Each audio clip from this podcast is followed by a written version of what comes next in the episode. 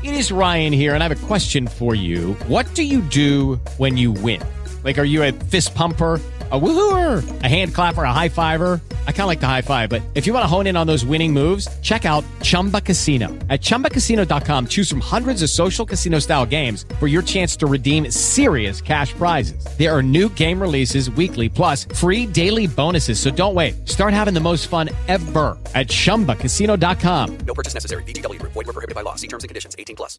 Hi, this is Natalie Lander, voice of Kinsey, Tara Branford, Stargirl, and many others. You are listening to a W2Mnet podcast. You can visit W2Mnet.com for other podcasts about entertainment, video games, sports, and wrestling.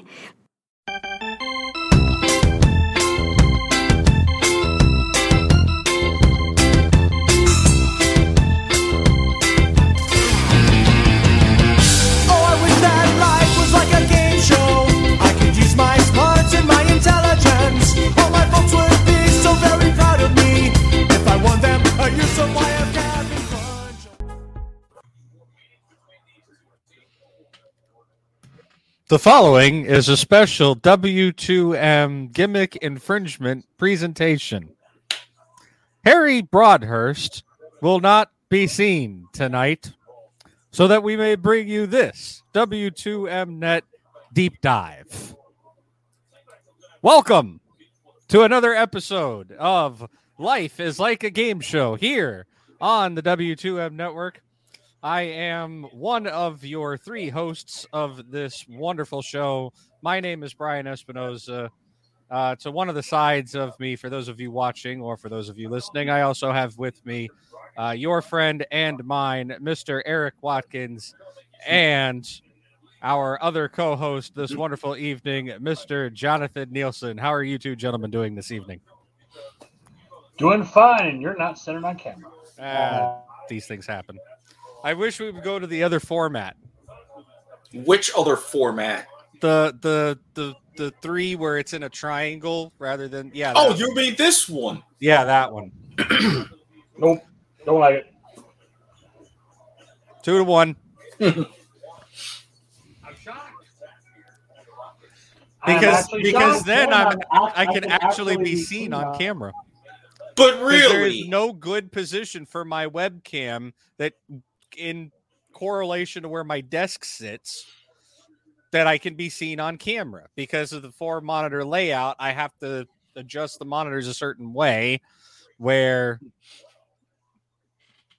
Hold on a second. Oh, not this again. Truce.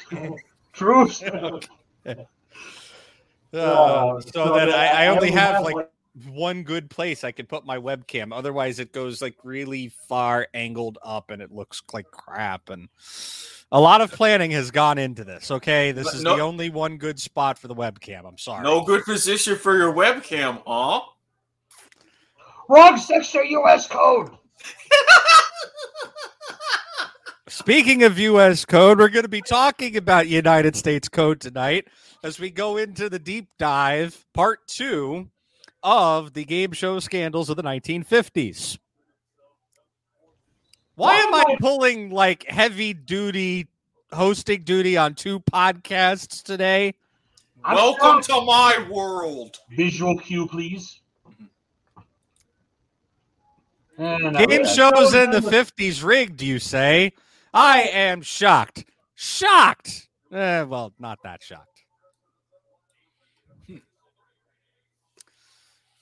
So for those of you who missed us 2 weeks ago, because we did take last week to cover the, in a news desk segment, we did cover the Alec Baldwin news, which I believe we have an update on that, but we'll be getting to that a little bit later on in the show, unless we want to go into that now. I'm looking at the other two gentlemen here. I believe, I'm going to double check on this, but I heard something about Alec Baldwin could possibly face criminal charges for manslaughter and is looking at up to 18 months. Oh! Stop! I'm trying to see if I can find that again. with this show, better luck in the next round. I mean, honestly, with something like that and facing this kind of news, you'd be very surprised if he doesn't blink. All right, go ahead. Go ahead.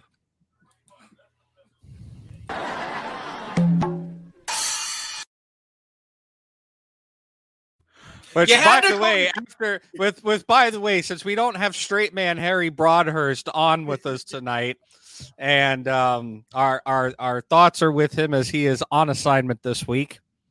I guess I have to play straight man, so I'm controlling the damn monkey. I'm keeping us on the rails. Let's keep moving, shall we? Well, normally I was going to have that as my job, but you went ahead and strolled right in with a great intro, so I'm like, oh, okay. At least I'm not a disembodied voice or a wannabe disembodied voice. Yeah, got to adjust the pointing angles now that we're in this. I still don't like this angle. Whatever. Anyways, so our story begins, of course, with the not incredible source for academics. Always the... That's always the thing. Remember when we said 2 weeks ago that one Herbert Stempel and one Charles Van Doren were going to be two important names to remember for tonight's show? Pepperidge Farm remembers. Yeah, but does Pepperidge Farm remember that all that legalese is phrased in terms of radio broadcasts, not in terms of TV broadcasts? Semantics. Yeah. First show of lockout devices, 46 with winner take all. Thank you, Bruce and Timon. Yeah, the first real issue the game shows really had to contend with was gambling. Gambling? What? Yeah. FCC attempted to ban giveaway shows in August of 49 because they were illegal lotteries. I don't know what you're talking about. Like we would ever have any sort of gambling on this show or anywhere on this network. Perish the thought. #BetOnBovada. Judicial stay quickly went into place. And 54, yeah, FCC versus ABC. Giveaway shows, not a form of gambling. We're okay. So we move from radio to TV. The prizes go up. You get the $64,000 question. Joyce Brothers pulls off the strategery. First woman to collect the biggest of bucks. Yes, and that Joyce Brothers. Yeah, that Joyce Brothers. Yeah. September 26th. We get Jack Barry in 21. This shall broadcast, of course, as you heard last time on part one, in the words of co-producer Dan Enright, a dismal failure. Geritol said, don't do that shit again. And they didn't. According to Enright, in a 1992 PBS documentary. From that point on, you decided to rank 21. So, yeah, that brings us to the stars of our show. Not host Jack Barry. This guy.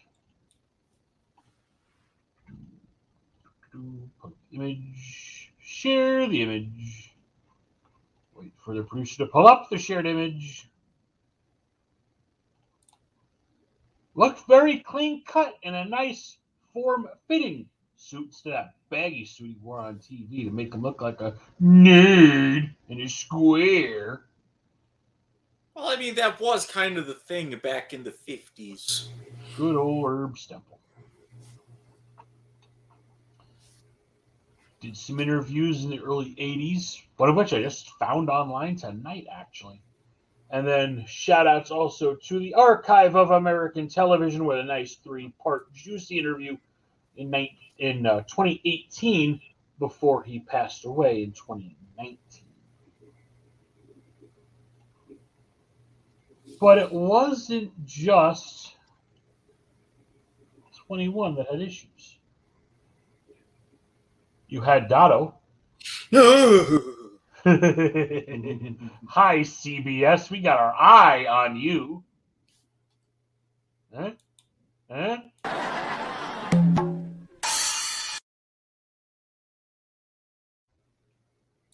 Check. Okay, so I need another one of those tonight. 9-month-long New York County, that is Manhattan, grand jury. No indictments, records were sealed, and this sumbitch went to Congress. So, yeah, late 59, you get a nice, lovely document. You share this document. Wrong document. Oh, my document, not their document. As we pull open the cover, you will see. Thank you, Stanford Libraries. Hearings before a subcommittee on the Committee on Interstate and Foreign Commerce, House of Representatives, 86th Congress, first session, October 6th, 7th, 8th, 9th, 10th, and 12th, 1959, Part 1. A 1,358-page document. Yeah. Talk about a deep dive. November 2nd, 3rd, 4th, 5th, and 6th, 1959. A 552-page document. If you know somebody who's looking for a law degree and needs a case study on American media, primary source. Shout out to Google Play Store for part one. My librarians at the campus I teach for couldn't even pull this up. That's how you know it's extra legit. Yeah. Congressional website was having issues apparently. But in here, thank you, United States Government Printing Office, 1960. You've got a lot of testimony here. Harry Babcock, Executive Director of the Federal Trade Commission. Charles Connolly, a legal advisor. Radio and TV broadcast advertising, FTC. The FCC Commission Chairman involved in this thing. Vice President General Attorney, CBS Television. Additional information for the record. A lot of correspondence. Rules with mechanical reproductions on broadcasting programs. Technical jargon. Soundtracks of Dotto and 21. And when they say soundtracks, remember, we're talking, these laws were all written for audio. So when they're saying soundtrack, they're really talking kinescopes. And hey, look at that. They're even citing Geritol sales. Gee, I wonder why. And even checks from Dan Enright to Herb Stempel.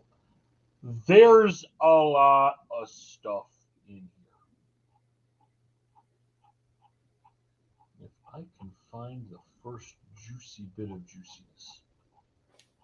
You could say the entire thing was met with great jeopardy.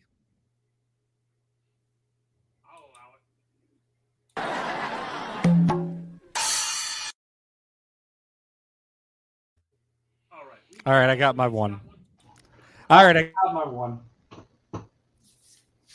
So, yeah, you even got the transcript of the soundtrack that was played before Congress of the Stempel Van Doren episodes. So, you know, they did a thorough job. I mean, this is Congress. Got pages and pages of this stuff. But you are not here just to listen to somebody read from congressional records. Oh, no, no, no, no, no. It wasn't just 21. But it did affect a lot of careers, this whole mess. Charles Van Doren, his family background, multiple Pulitzer Prize-winning authors, highly respected professors at Columbia University in New York. Enright saw this and be like, Van Doren's the face we need.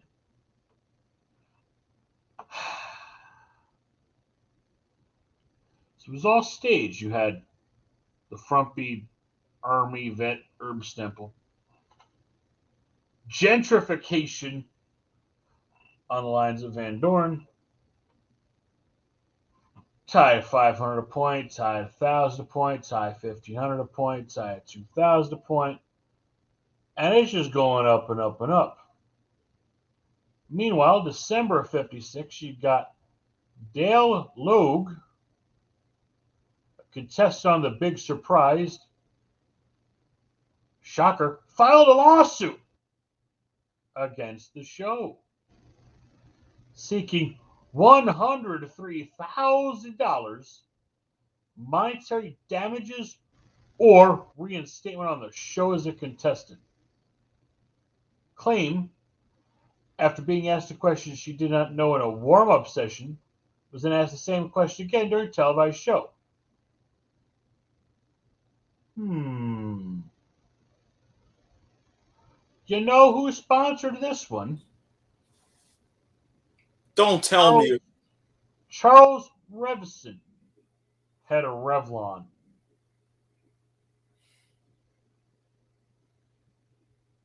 Yeah, FTC started investigating. By April 57, that show was in the can.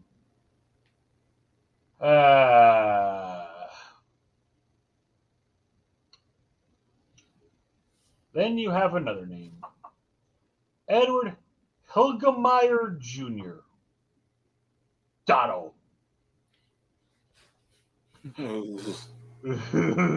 Some reason, and even just like watching that, I always just shudder. I just got to connect the dots with this one. Literally, as he found the notebook, contestant Mary Wynn was answering those very puzzles on stage at the same time. And little did she know later in Congress, they'd literally be throwing the book at Congress. Literally. Don't need a monkey for that one.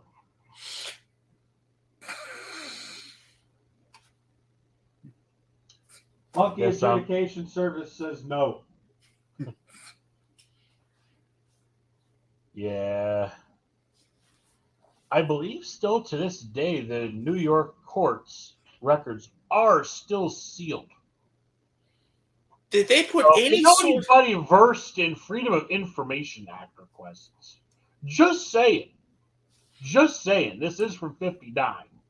You'd be doing us a big favor. You might even get top dollar, big payoff. Two other shows involved. Sorry, I couldn't make it work with name that too. So I wanted to. That was a split vote. After all this, you got the Harris Commission investigation. Congress amends the good old 1934 Federal Communications Act. Dwight D. Eisenhower puts his John Hancock on the law. September 13th, 1960. Brian's scrambling because he knows what's coming. I'm scrambling because I was mid-bite of my dinner. And you expect me to start talking about Public Law 86-752, better known as 47 United States Code, Section 509, prohibited contests. And Mr. Producer, switch our mics, please, because this is his segment. Let me do this properly. Prohibited practices in case of contests or of intellectual knowledge, intellectual skill, or chance. Thank you to Cornell Law's Legal Information Institute for the United States Code citing. But before we get to what the law looks like in modern day, because it's gone through a couple of changes over the years, let's take a look. Curse you, DMCA. Sorry, go ahead. Actually, DMCA has nothing to do with it.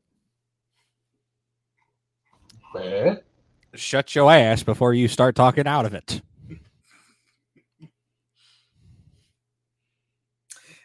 I'm partially inclined to give myself the thumbs up for a monkey on that one. You know what?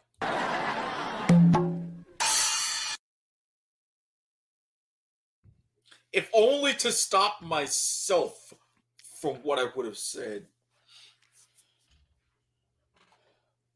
Yes, my cohort here is correct. September 13th, 1960, being enacted by the Senate and House of Representatives of the United States of America in Congress, assembled in the 86th Congress.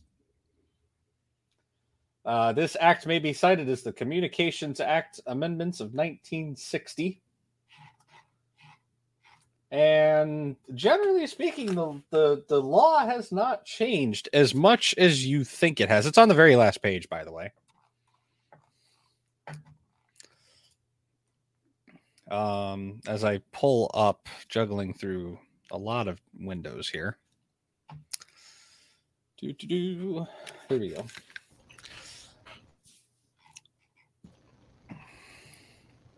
Yeah, this is a deep dive. You ain't getting no TLDR version. Oh, hell no. And the fact is, we're only a good 20 minutes in. This is just the beginning. See, I was expecting him to go longer, right?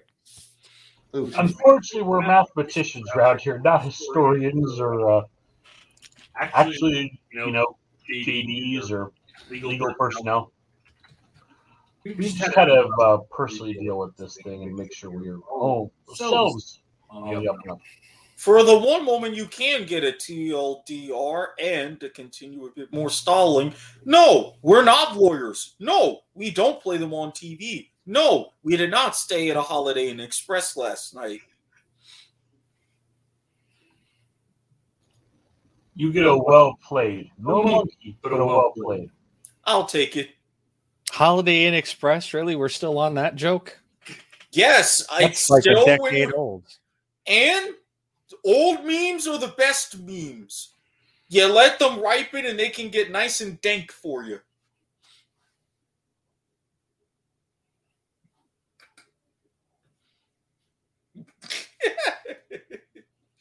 One live look at our want-to-be producer.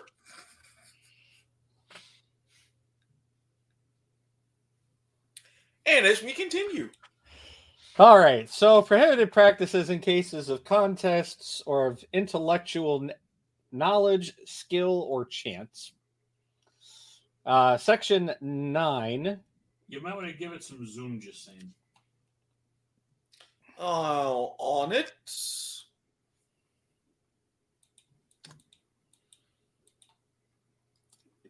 Thank you.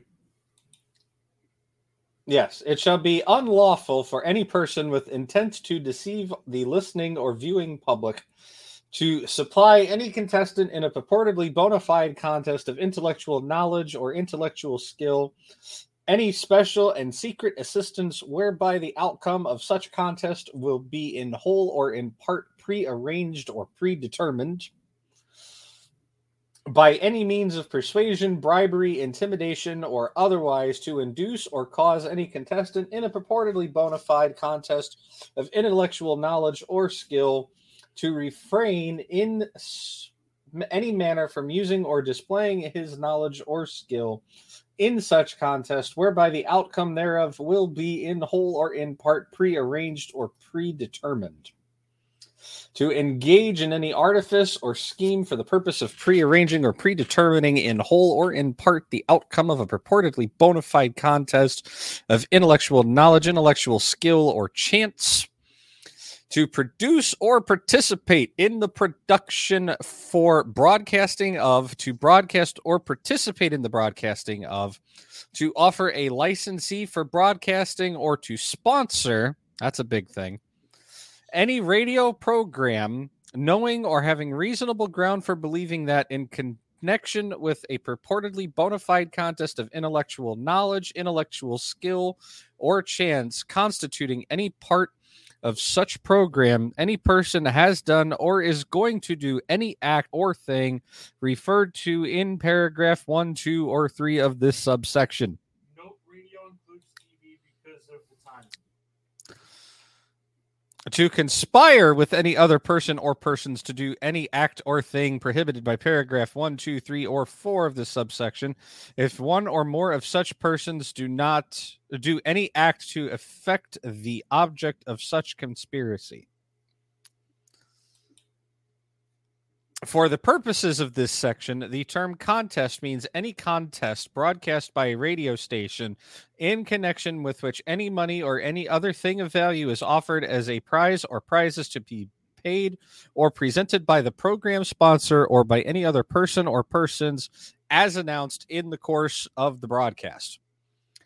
The term listening or viewing public means those members of the public who, with the aid of radio receiving sets, listen to or view programs broadcast by radio stations.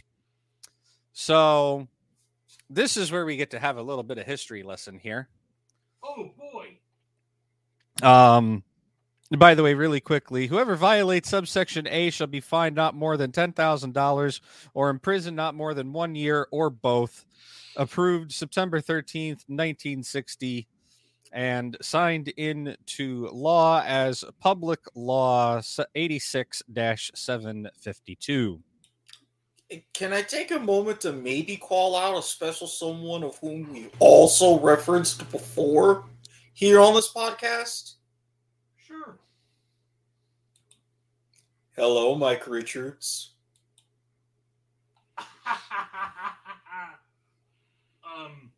Do you have a reaction for a burn notice? Because I think we just served one. Anyways, moving along, shall we? A little bit of history, because I'm unfortunately I don't know the average demographics of our viewership. I don't know how old all of you people are out there, but if you are definitely, you know, younger than, I don't know, 30, 40, somewhere in that range. You definitely don't know this. And if you're around our ages, then you may or may not know of this a little bit, mostly probably from your parents. TV, when it was first conceived and invented, was powered via radio waves. In fact, it actually kind of still is. Different frequencies, very high frequency, ultra high frequency. Yep. So for those who remember the old VHF and UHF sets with the two separate dials, I remember that TV. I had one of those. Yeah, so did my parents. And this is where we're at. This is that time of TV evolution, right? Like televisions put their I'll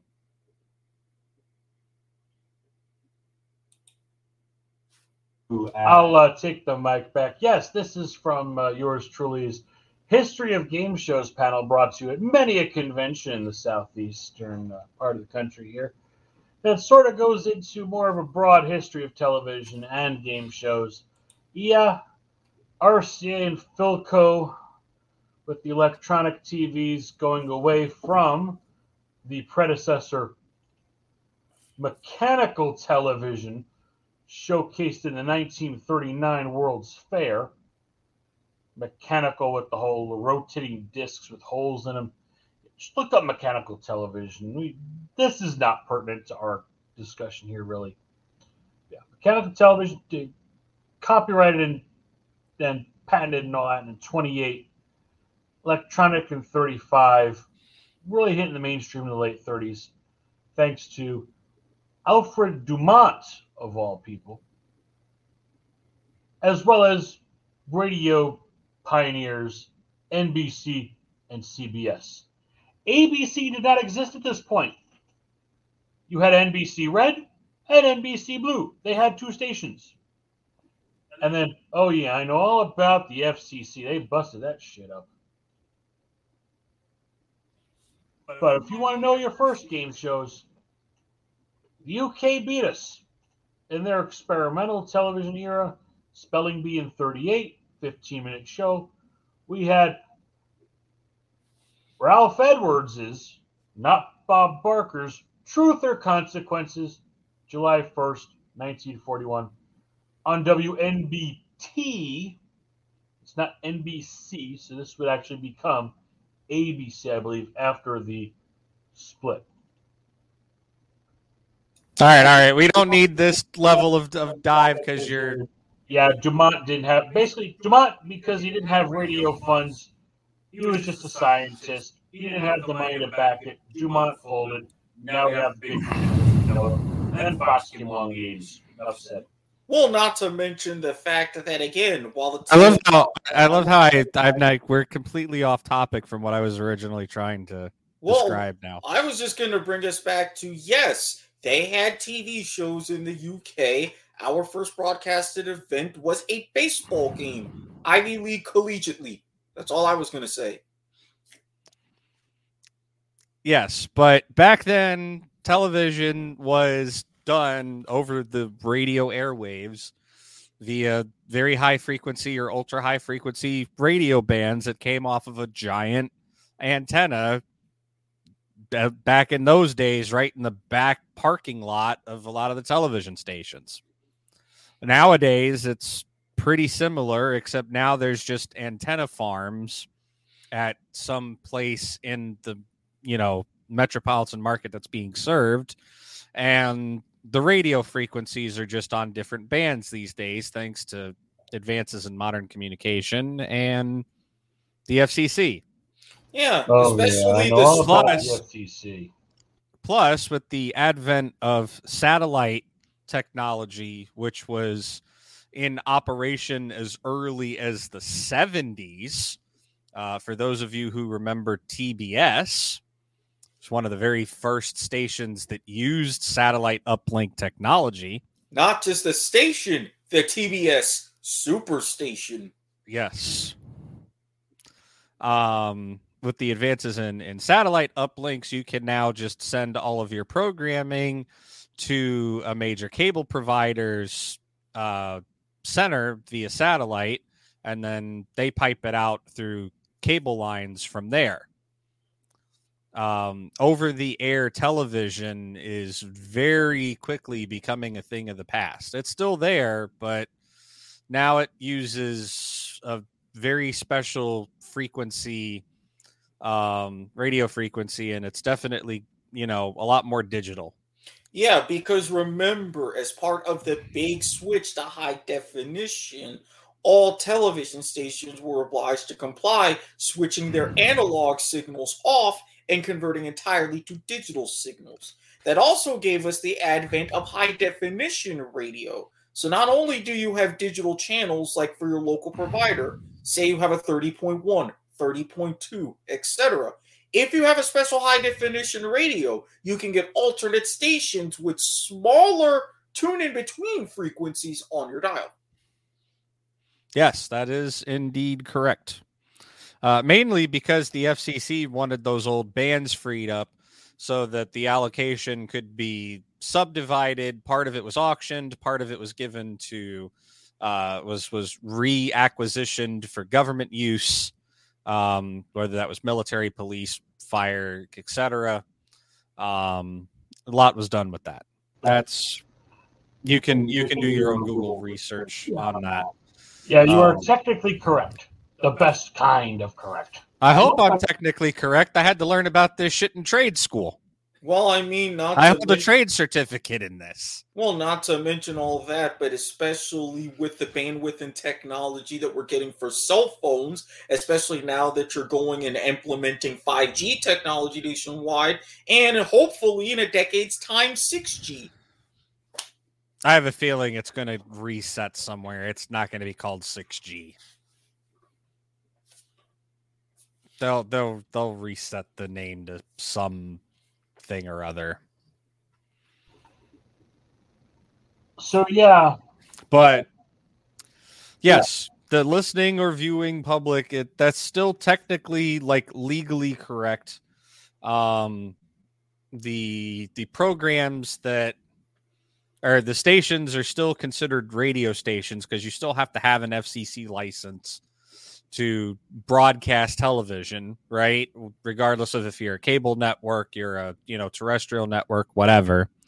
So at the end of the day, that really just in the modern age, that means a FCC licensed station. Exactly. And there's still the reasons why I can't go on public access and say things like fuck. You know the 7 words, don't you?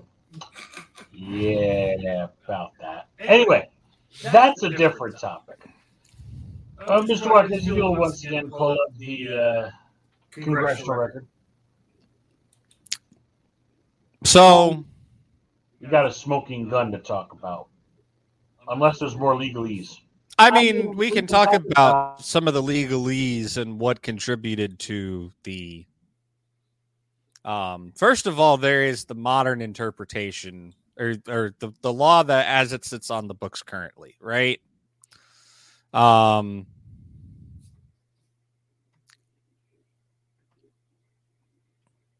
Really, this has not changed too much, right?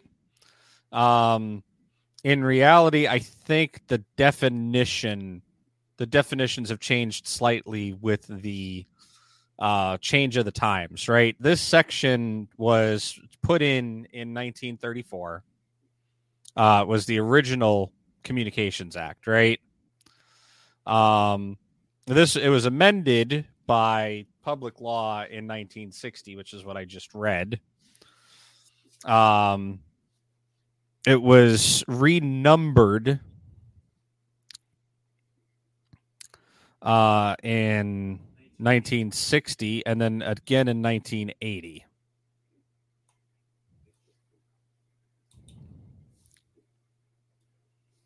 But the Communications Act usually gets at least one revision a year, just as a matter of discourse, right? But generally speaking, this law is the same that it's always has been.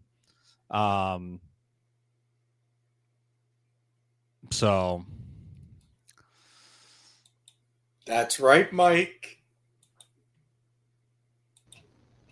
Yes, Mike might be in trouble. But the biggest thing that I think that a lot of people don't see here, right? Like, it's like, okay, it's illegal to rig a game show, right? But I think a lot of people that overlooked the fact that it was because of Geritol that it even, made it in there, because it was Geritol that, really pushed for them to start rigging the show, right? Like, sponsors were not happy with Stempel. Sponsors want money. They want to invest. They want a return on investment. Yeah. They weren't getting a return on the investment. Geritol said, fix this shit. So, guess what? They fixed that shit all right. And here's really the smoking gun that put the death knell in for 21. It was an earlier contestant, Miss James Snodgrass of, at the time, 295 8th Avenue, New York 1, New York. Yes, this was before zip codes, people. Appeared on the show as testified April 22nd, 1957. On the show 5 times over a period of 7 weeks. So what he did, summarizing literally page 61 of the testimony, was not given the answers in advance. It was stuck to memorize and not immediately destroy. It was always read out to him. Always the information was given verbally, so there was no paper trail. What Snodgrass did was created said paper trail. He'd have the stuff in his head, go home, in the first case, write him out longhand, eventually on typewriter, and did what any poor man copywriter's trying to do to make sure he's got proof that he had it first. You send it by registered mail to yourself. Talk about sending a self-addressed stamped envelope somewhere. Go ahead. You earned it.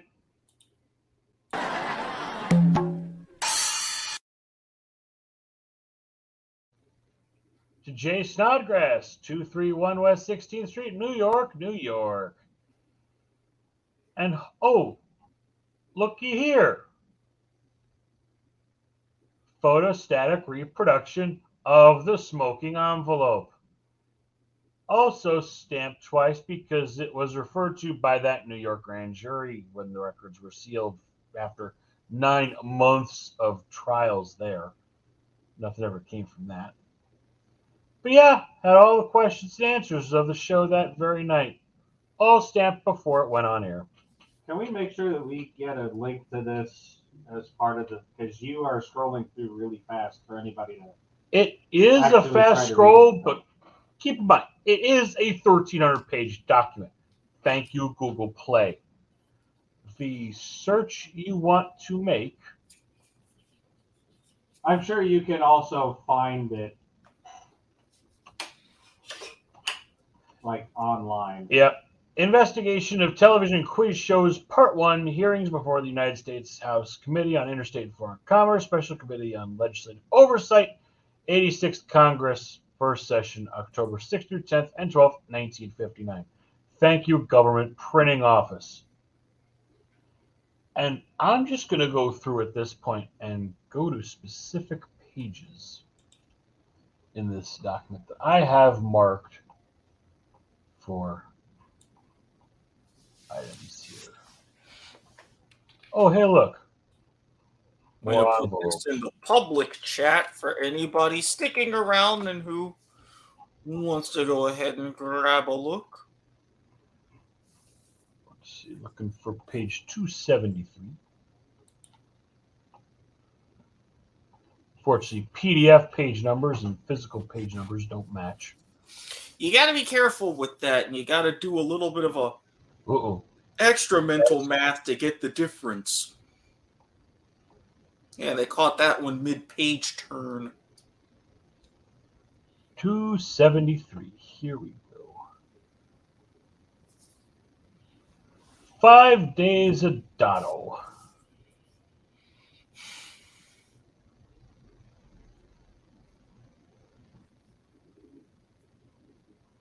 Is this fraudulent? What do you mean, is this fraudulent? Do you believe this is fraudulent? Is this fixed?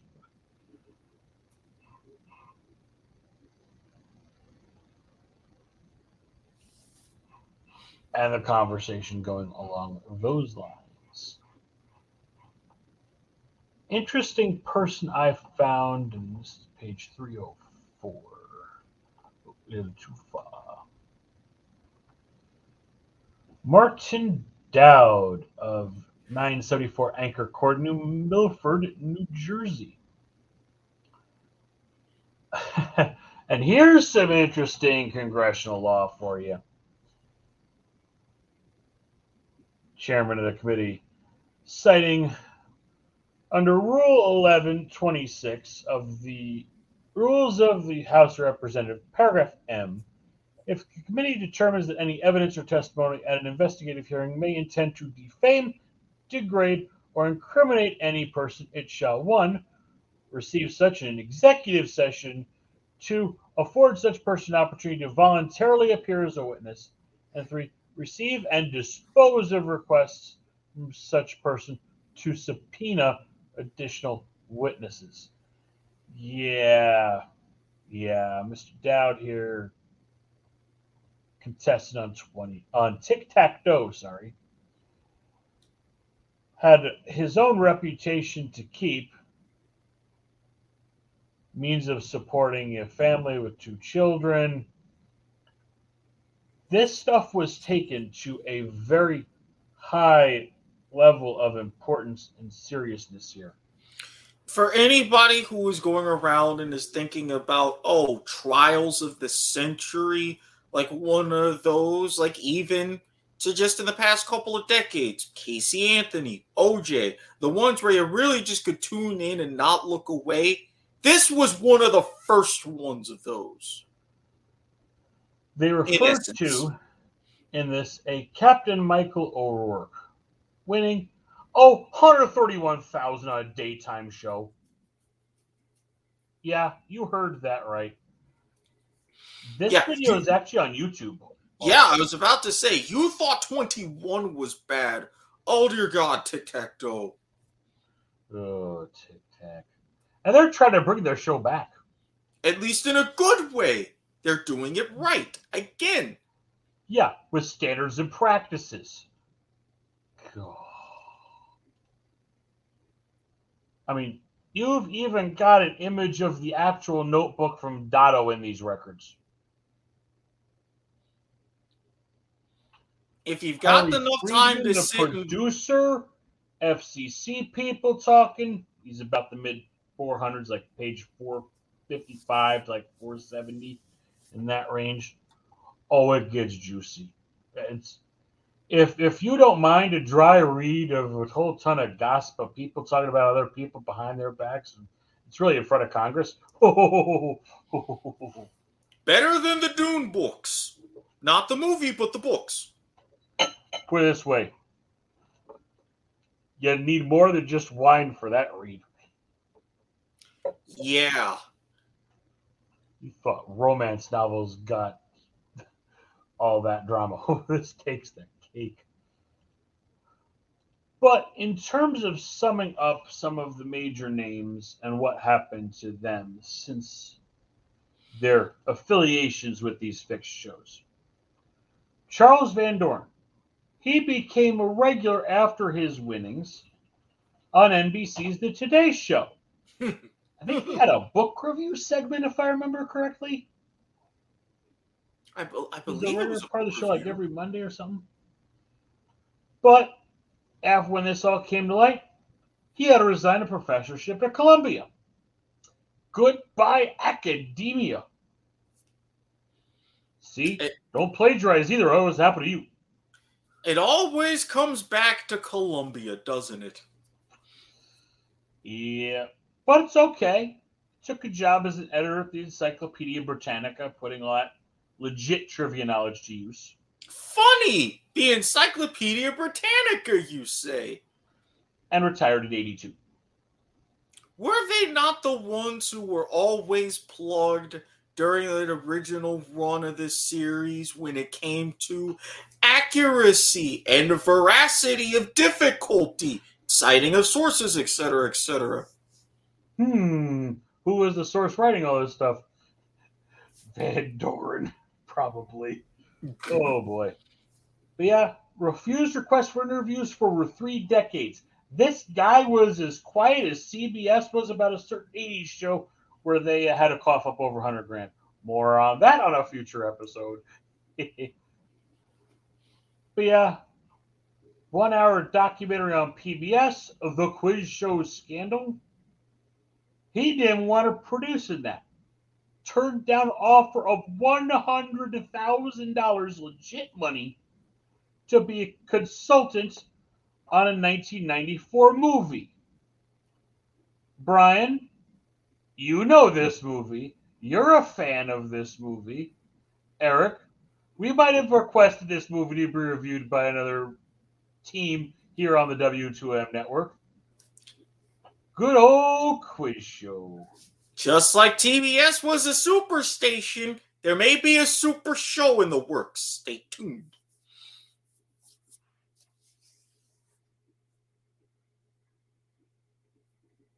Mic on. Say what? Mic's on. Somebody said something? Quiz show. Yes, quiz show. movie. I'm sorry. I'm trying to look this up, right? And this shit is so old. How old is it? It's not even available online through the government. It's not on the National Archives. It's not in the government printing office.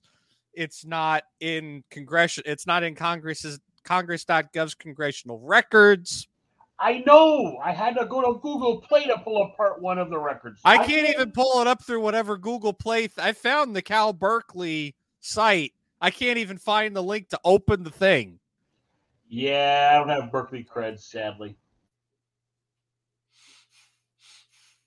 Check that URL in our private chat channel.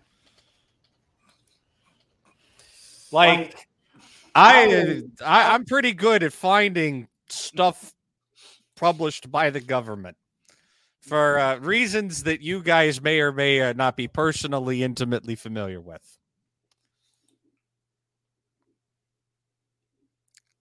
If I can't find it, it's fucking old. Because there is not a lot of...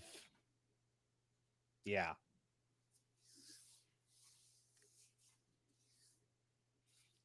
I could probably get it printed, like a print version of it. You know how expensive a print job that would be? They usually charge about 5 minutes or 5 cents per page, plus $5 to $15 research fee per hour. So yeah, this is about 2,000 pages combined with the two parts.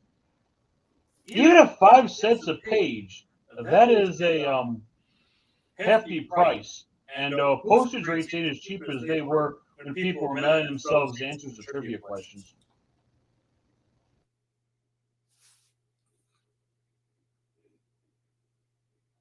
Patience, which apparently only goes back to like the early 70s.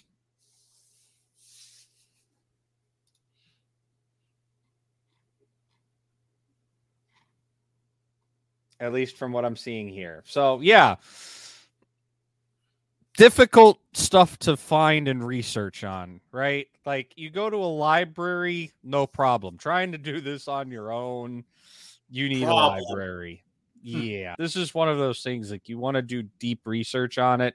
You actually need to invest in the help of your local library or, more appropriately, from what I'm seeing, a university library. And this is why libraries matter. Yeah, you know somebody with a master's in library information sciences, you thank those people. They make our jobs a lot easier here on Life is Like a Game Show when we got to do these deeper dives. It's probably the deepest of deep dives we're ever going to have to do. But to finish the Van Doren story, 2008, he finally broke his silence. Described his experience in an essay-length memoir published in The New Yorker. I believe he also went on, back on, show he used to actually appear on regularly, The Today Show, had a little interview there. Passed away April 9th, 2019. Mary Wynn, our Dotto lady,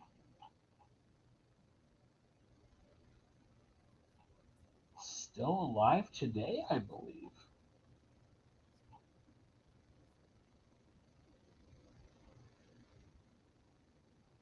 Yeah.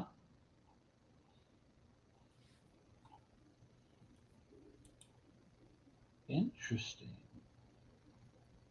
This is the first time actually looking her up.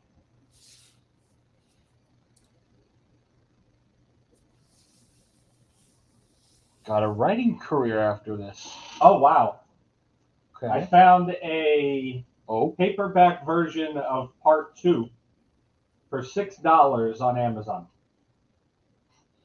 Paperback of Part 2 for $6. Damn it, Jeff Bezos is strike again. Yeah, Bezos. Teddy Nadler. Mr. $264,000 haul on the $64,000 questions, the 2-decade winnings record, had to resort to applying for a temporary job with the U.S. Census Bureau when his prize money started running out. He failed the civil service exam.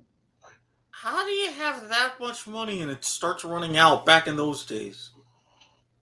He probably got really flashy with his cash. We had to run it with the Robot Mafia and the Don Bot. The clams! The clams!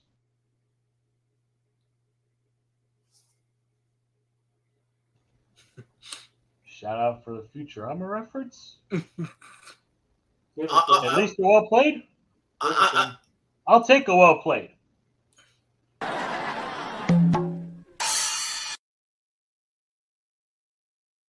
Again, we here at the Monkey Adjudication Service require both members for uniformity on all decisions. 1970s, producers exonerated him, stating they showed him questions beforehand, but he already knew the answers and didn't need them. Interestingly enough. Here's the big one. I have to sit up straight for this one. This is a serious one. Lenny Ross, age 10, won combined $164,000 on the Big Surprise and $64,000 challenge. Suffered from major mental health issues, including depression, attention deficit disorder. This limited his ability to work as an author and attorney in his adulthood. Most of his work was completed by their co-authors. Had an unsuccessful bilateral, medical terms of things, perhaps right.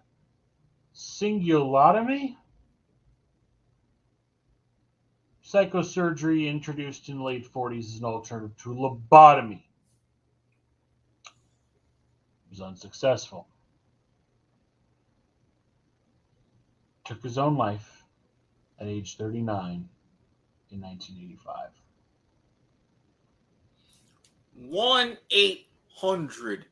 1-800-273-8255. You know somebody who's going down these roads, do not hesitate. Give them a call. We can't stress that enough.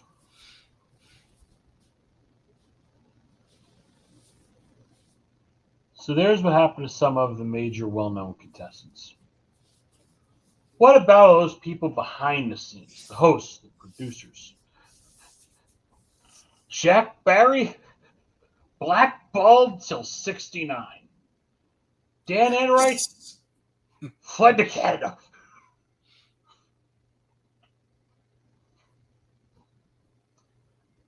Could not get another job in American TV until Barry's recovery from the scandal brought his buddy, old pal, old friend back in 75. Joker. Hello. Generation gap. Joker. Premiered in 72, ended in 75. Barry and Enright back in full swing, 76. Yes, he exiled to Canada. As we pull a microphone flip-a-rooney here. Enright exiled to Canada and found television work in Canada with a company called Columbia Screen Gems.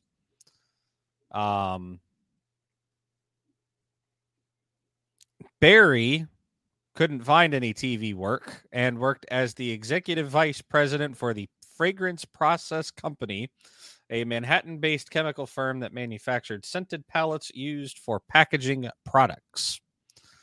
He had purchased stock in the company as an investment earlier in the 50s while he was working in TV. When the TV jobs dried up due to the scandals, the company offered him a full-time position. Barry actually almost made a very quick return to television. In the spring of 61, he hosted a local series called Kidding Around for WNTA-TV, now more commonly known as the iconic WNET. That's basically a PBS alternative in the New York area, if I recall correctly from my Not PBS alternative, like PBS affiliate. Yeah. Yeah, one of like Channel 13. And please take your mic back. It's one of the very few PBS owned and operated stations, not like a, you know, franchisee type thing. They have a very big production facility there. Yeah, I mean, New York, Philadelphia, DC, those are WGBH, yeah. Boston, yeah. Yep. The show was effectively almost a carbon copy of Juvenile Jury. It was canceled after 6 weeks because Barry contracted mono. Yes, that mono. Mononucleosis. And they catch a break. Well, I mean, they catch a break. No, he caught a break. He caught the wrong. No, he caught a break. He caught the wrong break. I mean, I've got so many questions. I don't know. I see one vote for a monkey. I see one vote for a monkey. Well, before I ask my questions,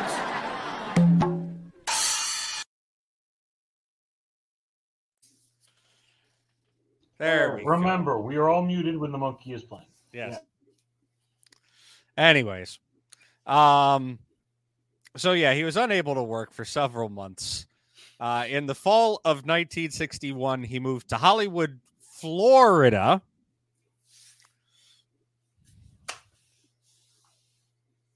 No monkey. That's actually legit. I was face palms, not monkeys. I know, but I'm just saying, like, I know it's monkey plausible, but no, it's legit. No, not even monkey plausible. You don't. What is it with people in game show infamy finding their way to Florida? What is it with people in infamy in general finding their way to Florida?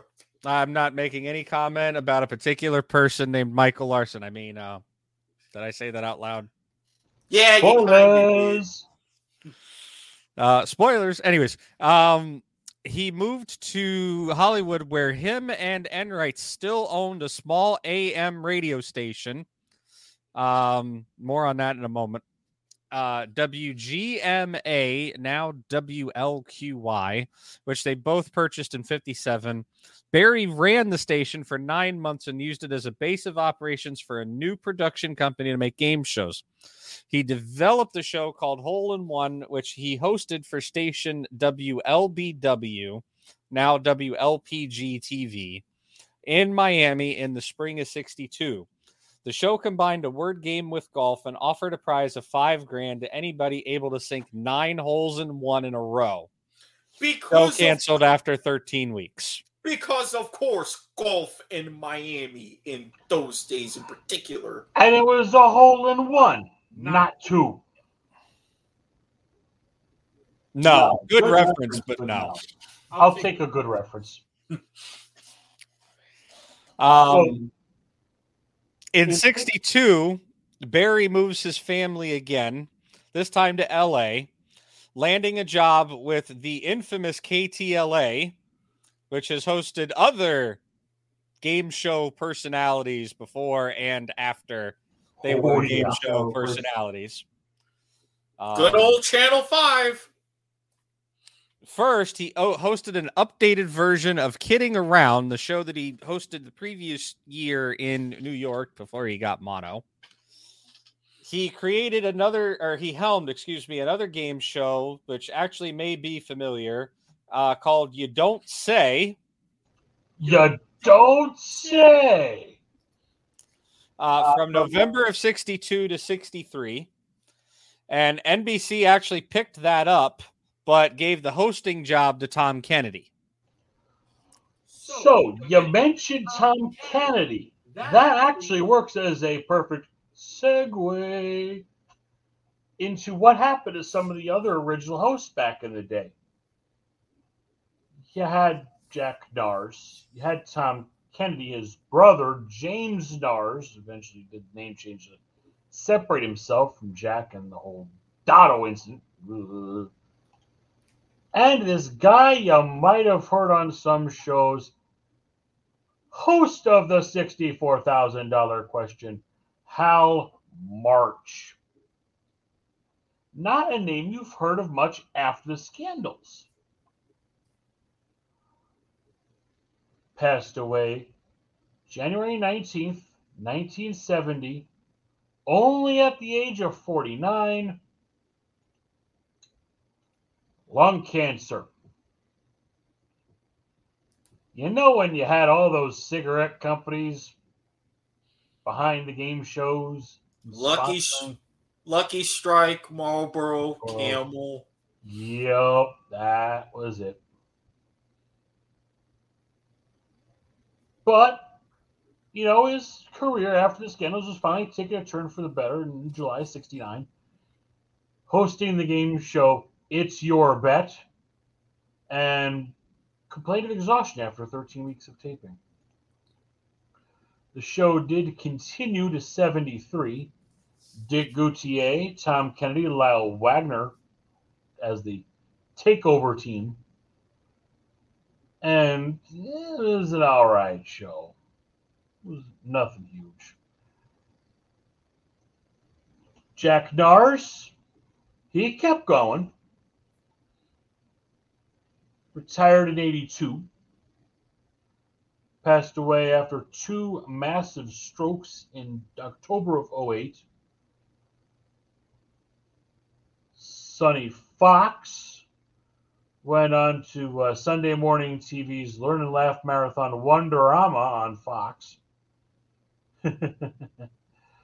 Fox later stated his unintentional predilection for asking the answers was a factor in his decision only to rarely host game shows after the scandals. Yeah, and then he went on to newscasting.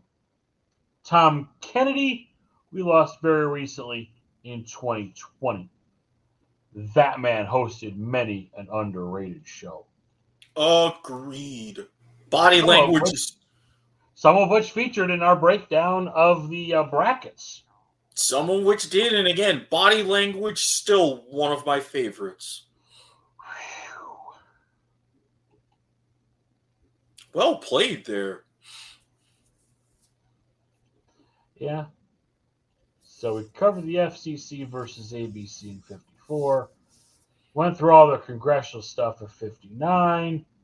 Talked about what's happened to some of the people since. So, how are things done on game shows nowadays? Especially without the likes of Geritol butting in, which, well, we didn't talk too much about what happened to them afterwards. Massive fines is all I have to say. Yet if you were to go on Amazon right now, Bezos, you could still find Geritol products to today. A lot of pharmaceutical mergers over time since then, but the Geritol product name's still out there. So, Mr. Legal Expert, standards and practices. Hold on, I'm just double-checking some research here because I'm trying to... All right. Well, you look that up. Mr. Producer, standards and practices. So, as we all know with any particular game show... Y'all can cover... I need filler. Yeah, okay, well, the filler is not going to be standards and practices, okay? Because you cut me off as I was explaining what happened to Jack Barry, and now I'm trying to find something here. So give me another 30 seconds to finish reading this Wikipedia article. Again, not a credible source for academics. Oh, right. Sorry. It's you need more time to think on that going for 21 points question. Or, that center box on Tic Tac Dough. Wow. Boom. Wow.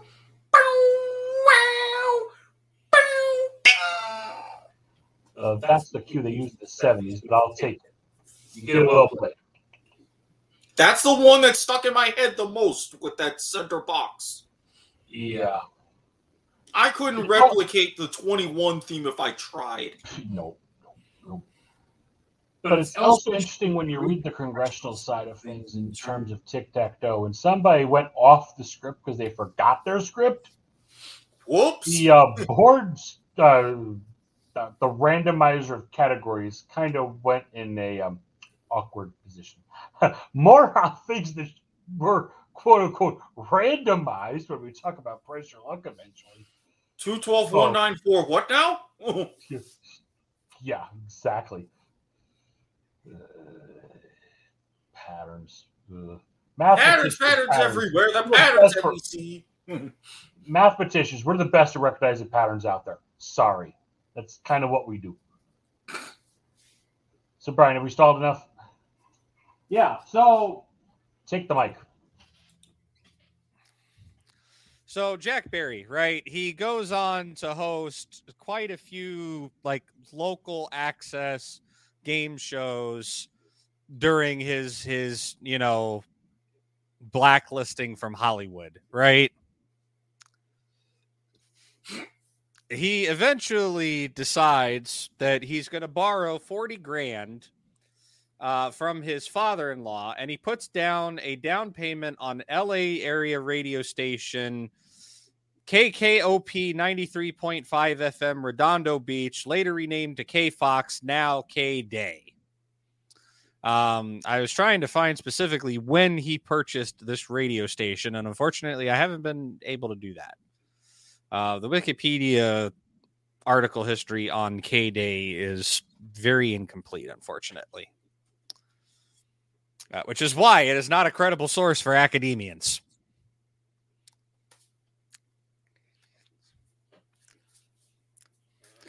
In later interviews in the mid-1980s, he goes on and he goes and does some interview with TV Guide.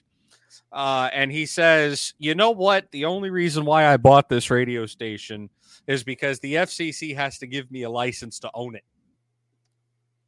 And if the FCC is willing to grant me a license, it's prima facie proof that my reputation is no longer tainted. Right? I mean, he doesn't say that in those words, but that's effectively what he was trying to convey there. If they're going to let me back, make sure it's like, basically, hey, are you going to let me back? You going to give me a license? Hey, we gave them I got a license. They're going to let me back. All right. We're back, baby. Let's do this. And he tried to break the bank. Break the bank. Well, slowly he began to get phone calls. Can you fill in as a guest host here and here and there? And of course, and then in December of 1968, he embarked on the idea that would launch a national comeback and became the most successful game show project of his career. And now we get to do it properly, right? Joker. Hello. Yep. For those of you on audio, Hal, rubbing the lucky suit. He developed and produced two pilots for the Joker's Wild, both emceed by Alan Ludden. CBS holds off on picking it up at first. In 1969, Barry becomes a host for ABC's The Generation Gap. And then in 1969, he enters into a limited association with Goodson Todman Productions to collaborate on new game show creations, but the partnership was short-lived. It's like Sith and Jedi working together. No! Two sides of wrong as a concept. Two sides of the same coin. In 1970, a two-headed coin. Go ahead. Produces a pilot with a similar concept to Joker, called The Honeymoon Game, hosted by Jim McCrell. That doesn't work. It doesn't sell to anybody. So he reworks the format some more and launches a local version of the Joker's Wild on KTLA while selling a game show called The Reel, as in Casino Reel. R-E-E-L. Game to ABC. Barry hosted that show, pitting three contestants and answering questions centered around vintage newsreel footage for cash prizes and the chance for a new car, which no contestants won during the run. The series runs weekly in prime time for 16 weeks. The Joker's Wild makes its national debut on CBS in 1972.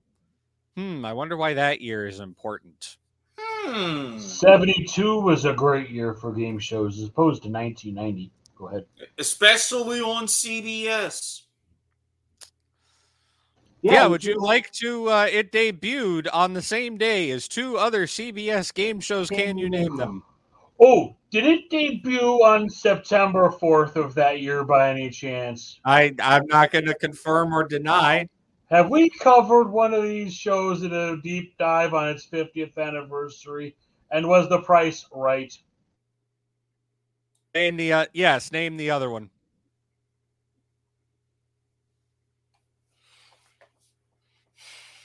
And no looking at the non-credible academic source either. I'm not looking. Not looking. 72. CBS show. CBS 72.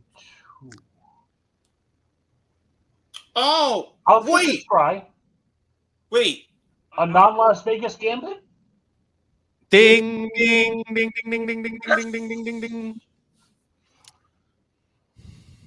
You know, when we have these kind of remember these moments, we have like a friendly wager or something. Yeah, I'm already trying to collect a better wager from another podcast on here, so stay tuned to that one. Man upstairs over there on the left. Yes. I'm going to ask for a favor since I got that one fast. All right. Shoot.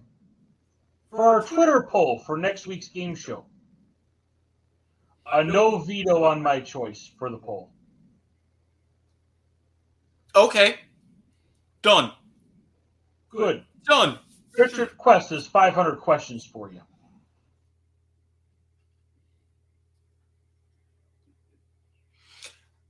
Yeah, heard it here first, folks. Look for that Twitter poll after our episode is concluded. But yes, the Joker's Wild will debut on September 4th, 1972, the same day as The Price is Right and Gambit, with Barry, not Harry. Sorry, Harry, we miss you. Harry Potter will not be seen tonight. So you bring you this stolen gimmick. No, it's revoked. It's revoked. It's now revoked. He could not do the gimmick infringement bid properly. Well, then, since it is your gimmick, you may have the floor to claim it. Harry Broadhurst will not be seen tonight, so that we may bring you this W2M gimmick infringement. Feel better, Harry. I'm half tempted to strip you of your prize, sir. That was an egregious fuck-up of a gimmick infringement. I mean, Eric, do you have a battle question? You see here, gimmick infringement is a W2M network exclusive. I will say that. There's going to be some consideration for that no veto. Maybe we'll have to expand the options and make it a top 10 challenge. Now, Jack Barry Productions. He's begging for one. He's begging for one. I know what he's trying to do, and I don't like it. Jack Barry Productions also comes back and produces and packages multiple game shows. One of them called Hollywood's Talking, Jeff Edwards' first game show. And Blank Check, hosted by veteran game show host and announcer Art James. Art James doesn't get the credit he's deserved, but the first of those shows is definitely a way bigger hit. Barry ends up bringing back Dan Enright as the Joker's Wild's executive producer at the end of its first network run, mentioning Enright at the end of the final CBS installment. The two renew their working partnership in full time in 1976, launching this Tom Kennedy game show. What is it? Break the Bank. Damn, he's good. I mentioned it earlier. I was about to say, he said it already on the show. Not to mention the theme. I may not have been paying attention because I was doing research. Sorry. Not to mention the theme song's been playing in my head pretty much ever since. Okay. We don't want to get DMCA'd and such. We're not game show themes already tonight. Well, look, and the fact that we're not showing any footage of those shows or any official stuff, we're just humming along, and we can get a couple bars and fake it from there. I mean, that's all well and good. Yeah. Besides, we're providing critical commentary, which is covered under fair use, so... Exactly. I, for one, want to try to please my YouTube overlords, at least for now.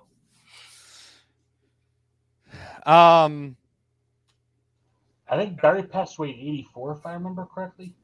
Yeah, so 76, he sells reruns of Joker to several local stations, including New York WOR and LA's KTLA. WWOR Channel 9. Eventually, UPN.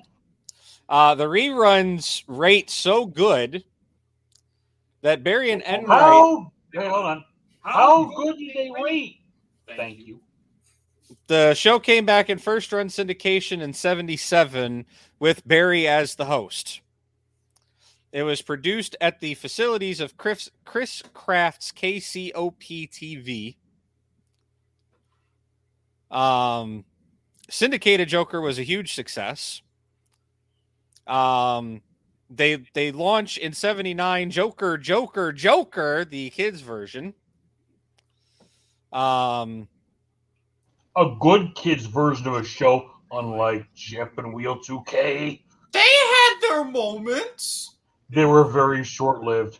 But the two of them decided to press their luck. No. Okay. No.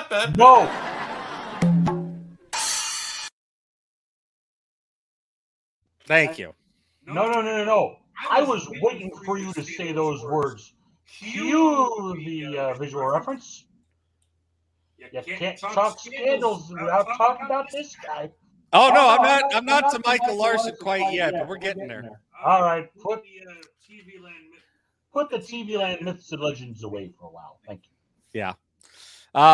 The duo did decide to press their luck and gambled on reviving a show whose reputation was somewhat damaged by the scandals. Tic Tac Dough. With new host, your friend and mine, who puts amazing content up on his YouTube channel, Wink Martindale. It first had an unsuccessful 8-week run on CBS's daytime schedule in 78. They decided to do a syndication run that debuted in late of 78 and was very successful and ran for 8 years with Martindale. And in its final year, Jim Caldwell as host. During this time, Barry and Enright... reference, by the way. All right, hold on. There we go. Yes, the Wink Martindale YouTube channel.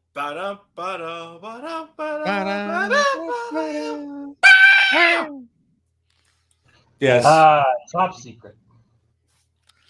Barry and Enright would get back together and really go at it in the 80s, where game shows honestly had their best revival and best years since the scandals. That was their second golden age. Yeah. We can all agree that was their golden age. And in the second golden age of game shows, they produced and developed such wonderful games like Bullseye, Play the Percentages, Hot Potato, and Hollywood Connection. So you had a great Jim Lang show with Bullseye. The 10 spins the bonus island. I can still see that clip in my head to this day. The second one I don't remember. Hot Potato was Bill Cullen. The last show of the great legend Bill Cullen. That is a well-undeserved show. That deserves a deep dive. I'm staying with 500 questions. But yeah. They had some good powerhouses going until 85. In his final years, Barry renewed his ties with NBC finally after all of that time and began developing projects like Hot Potato, which proved to be the last thing that he ever put on TV. He tried to get NBC to pick up Joker and Tic Tac Dough because he did not like the $50,000 winnings cap imposed by CBS. Thank you, Tom McKee. Hey, Tom McKee did it in Cindy, thank you. But cars. That limit did get removed shortly before Barry's death. Fun fact, Jack Barry also started a specialty TV company named Jack Barry Cable. Hi there, Tom McKee. How you doing? Which served customers in the greater Los Angeles area, and the company was sold shortly after his death in 1984. Wonder who bought that company. I'm sure I could probably go back into the FCC archives and find out, but... in his personal life, he married violinist Marcia Van Dyke in 1952. They had two sons, Jonathan and Jeffrey. They divorced in 1958. In 1960, he wed Patty Preble, who worked as an associate producer on Barry and Enright's show Concentration. They had two kids, a daughter, Barbara, and a son, Douglas. Concentration hosted by Jack Narz, who was mentioned earlier. Not that I have sat many a times at many a night on YouTube and watched episode number 344 or anything. Very bingeable. And he passed away on May 2nd, 1984, at the age of 66 in Manhattan. He died suffering a massive heart attack during a morning jog in Central Park.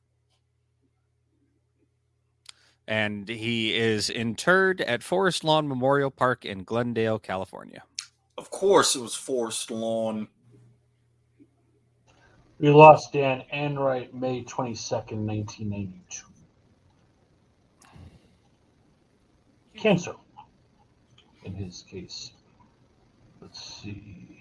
Yeah, she said died of cancer, not any specifics here.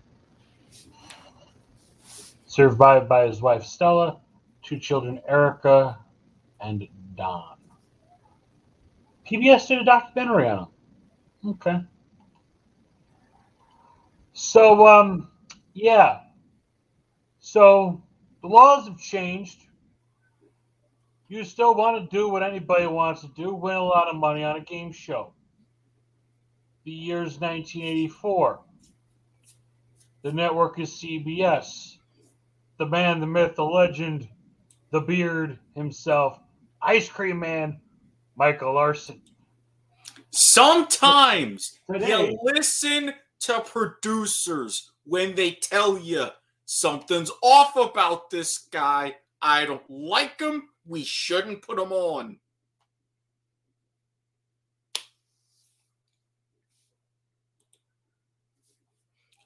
Microphone. There we go. Or do we not? There we go. I did not mute myself that time. I wasn't pointing directly to you. You just happened to be underneath. Yeah. Okay. Again, I'll try that for the third time now.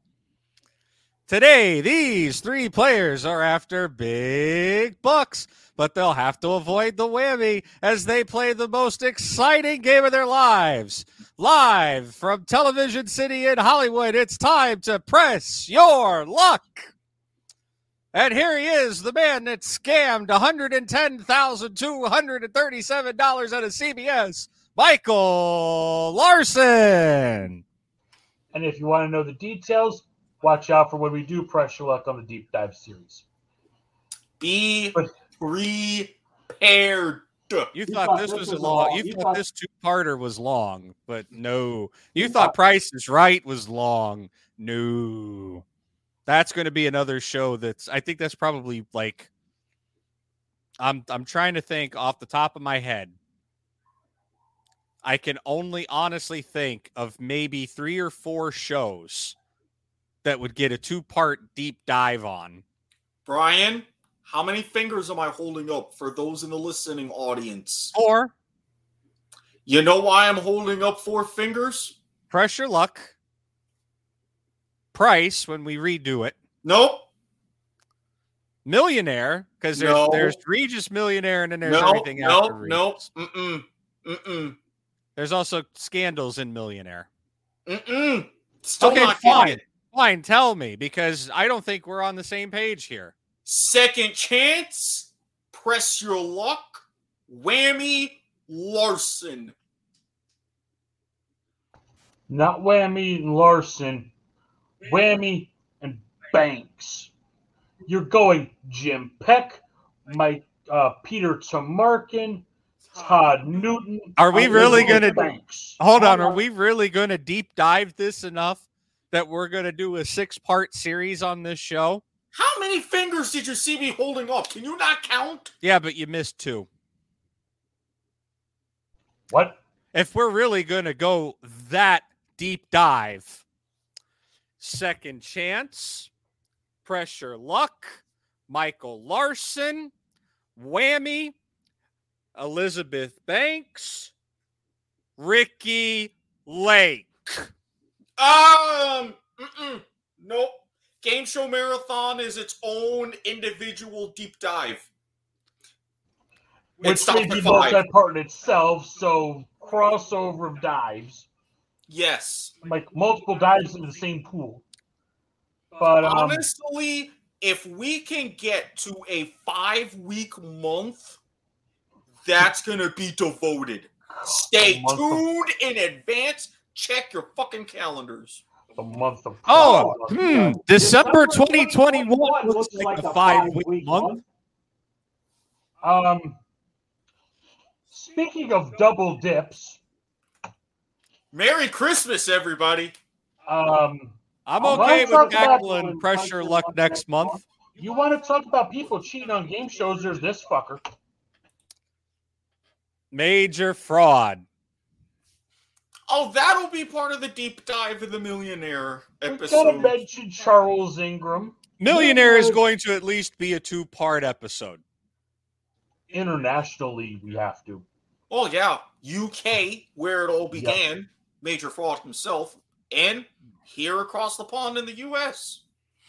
Yeah, Charles. I was thinking UK, and then the Regis adaptation, and then the second part is everything modern. Well, because I'm sorry, I don't really count anything past Vieira.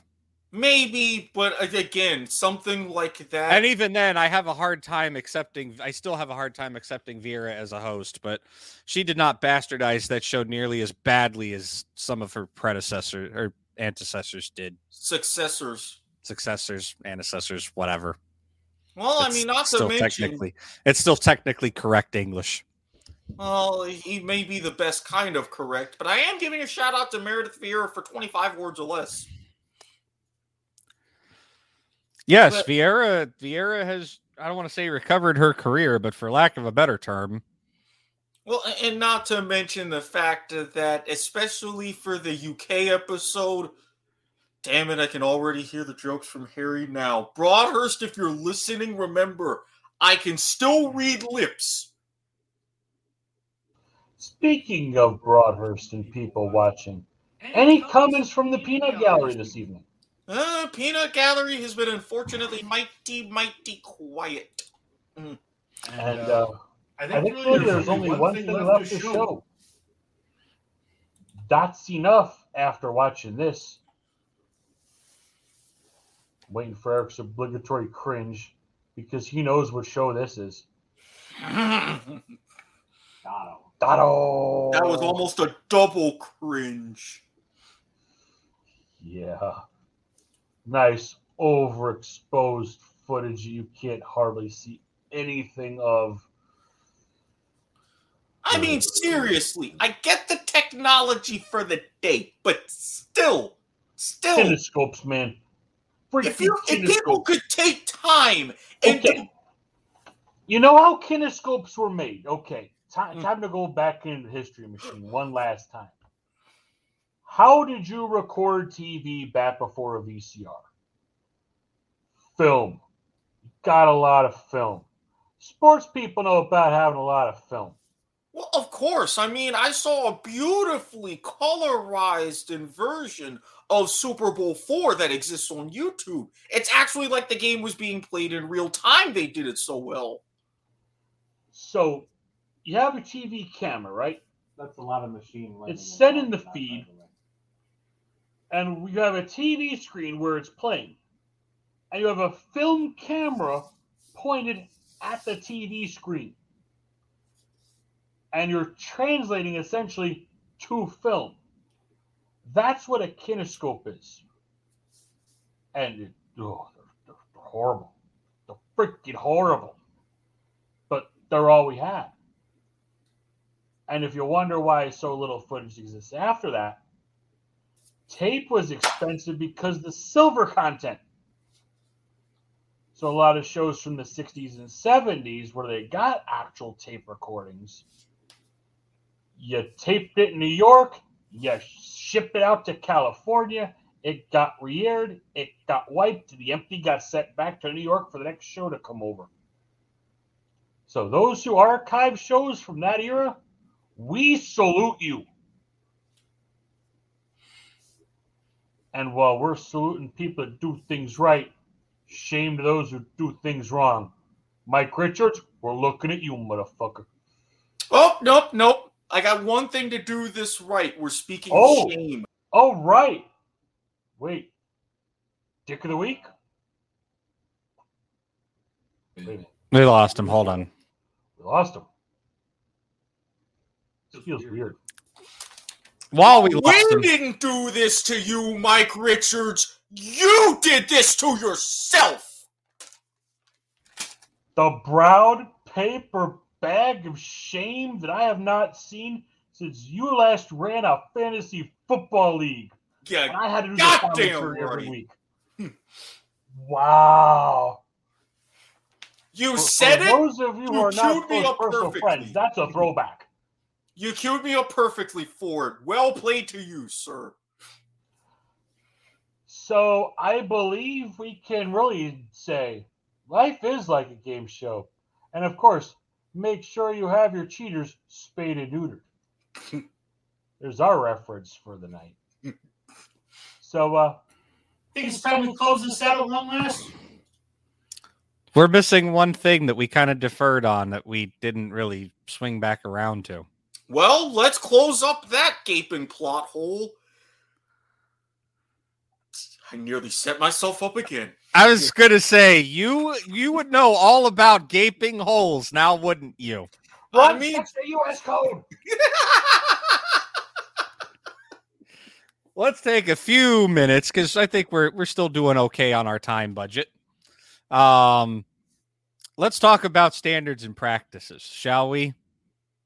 Because we started to kind of cover it, but we never really went into it, right? So let's peel back the curtain on Backstage. So something that was that effectively became a requirement of game shows after 47 USC 509 gets passed is these game shows are now sitting here like, oh, shit. There's a law on the books. We can't do this stuff. It can't look like we're doing this stuff. So how do we make sure that it doesn't look like we're doing this stuff? And somebody, I need to do more research into this. I don't know who specifically, but one of the networks, I'm checking to see if I can find it right now.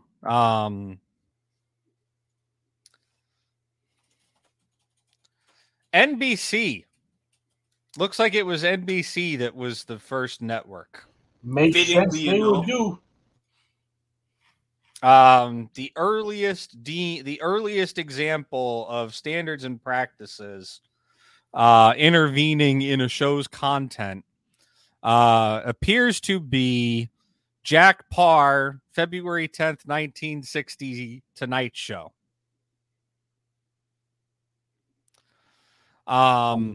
He was joke censored. Yes. Yeah. Well, here's the thing. A lot of these networks, especially after the government and Congress was like, all right, television, we got our eye on you.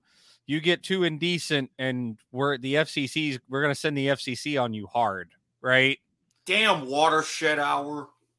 So a lot of these networks started putting together standards and practices departments where they codified what was considered both legally and morally/ethically appropriate for air. And I see a huge gasp over there on John's face. The CGI series reboot was heavily censored by ABC during its 2-season run on the network by the mouse. Yeah, dude, wrote scripts. They wrote scripts for episodes that mocked ABC's S&P department due to it being canceled, including the insertion of unnoticed profanity within a stream of binary numbers. Well played, Canadian writers. I thought you knew. You know, being a fan of Reboot, but yeah, no. So and admittedly. Reboot, that was one of my favorite shows back in the day. I missed that. So, can't just even blame him. Oh! Price is Right moment we missed. September 6th, 1972. Episode 3. One of the contestants was common-law wife of cameraman. Ineligible. Can you get the hell off of my Wikipedia page and let me do the show? No. Okay.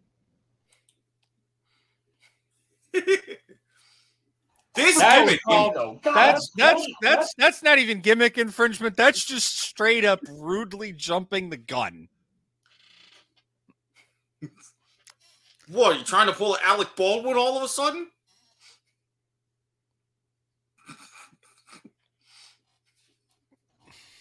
Too soon.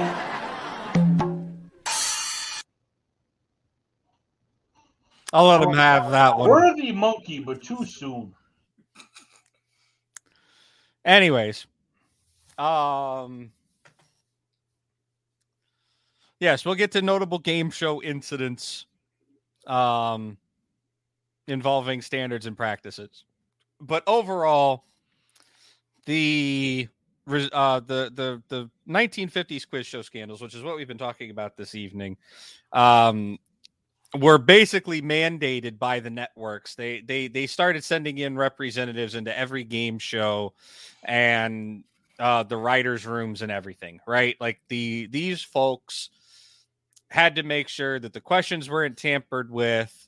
They had to make sure that the contestants weren't being briefed by producers, aides, anybody that worked on the show, etc. Like they operated above and beyond the authority of the production company. And if they saw something that they didn't like, they told them to fix it. If they didn't fix it, the episode wasn't allowed to air. Right. And the production companies get in big trouble from the networks. Because at the end of the day, the networks were saying, okay, look, we have these standards and practices, folks, that we have trained, that they understand how to look for these things, what to look for, et cetera, because, you know, they used the you know, they use 21 and Dotto, et cetera, as, you know, effectively the Bible on how to cheat on a game show and how to rig a game show. Basically, they're like, okay, so this is our proof. Like, you know, it's this person's word that we've trained, you know, these are the practices we've put into place that this type of thing doesn't happen, right? And if it does happen, then, you know, the episode gets scrapped or the contestant, like, basically what ended up happening, because when standards and practices became a thing, is, and we've seen it on The Price is Right as the hugest example of this, the error always goes in favor of the contestant. Right? Like, you know, as long as the contestant's eligible. Yes. Yeah. Like if there's an eligibility problem, like a contestant lied about their eligibility, yeah, no, they're forfeiting all of their prizes. A disclosure statement, I think, has to be sent to the FCC or some bullshit. Like there's government ass covering paperwork that has to be done. But and it's this kind of paperwork why I will never fully be comfortable getting my own public access show. I think you'd have bigger things to worry about than that. But irregularities, irregularities on game shows resulted in one of two ways, depending on the format and the type of show. Right? On the prices, like shows like The Price is Right, where there's, you know, a mechanical or a procedural error in how the game is played. We're not talking about Mike Richards for a change. No, still. If there was some sort of mechanical error or an administrative error or something that creates a procedural irregularity. The model reveals the price too early. Yeah, like the model shows the price of the car too early. Or the contestant wins the car. Yeah, or say, I don't know, someone forgets to do something that they did specially for a game, like, I don't know, a Plinko board, perhaps. Yeah. See previous episodes.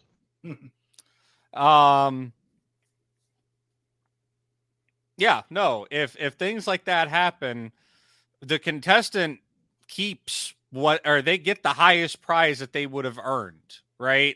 Like, just by default, that's Price is Right's rules.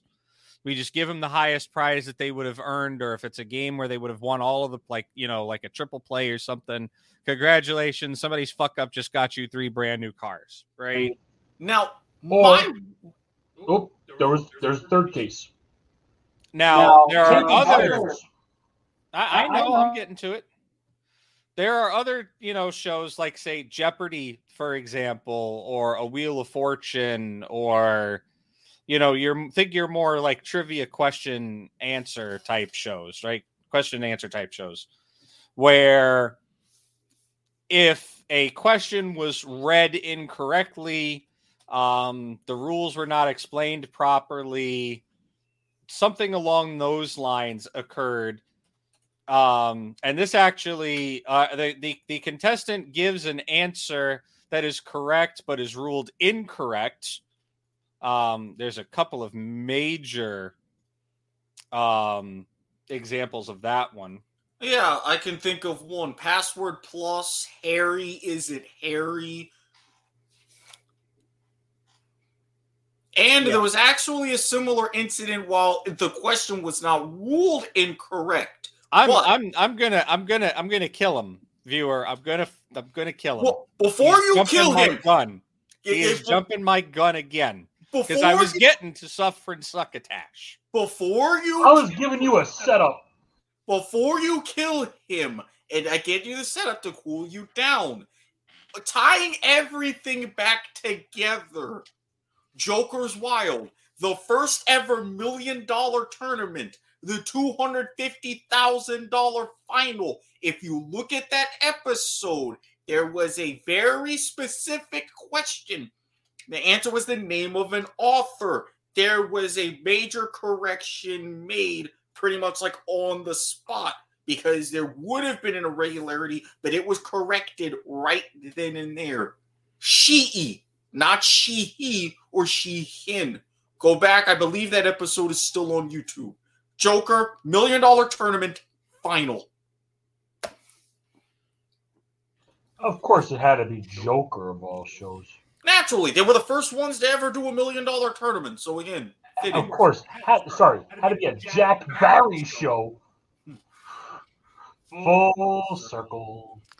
All right. So notable Price is Right has a lot of them, right? The biggest thing that you will see on Price is Right even today that is a direct result of standards and practices is on every episode, and I think they that you will see anything involving Seattle Sounders MLS team. Yep. I know why. Continue. Drew Carey owns part owner of the Seattle Sounders. But yes, he is a part owner of the Seattle Sounders. So anything that has anything to do with Seattle Sounders, regardless of if it makes an appearance in a prize, if a player makes an appearance to present a prize, if he even just says the words Seattle Sounders at all during the episode, they have to put a disclaimer up on the end of the broadcast that says that a disclaimer regarding the business interest of host Drew Carey. And if it's a prize, they have to say that. The announcer has to say that during the prize read.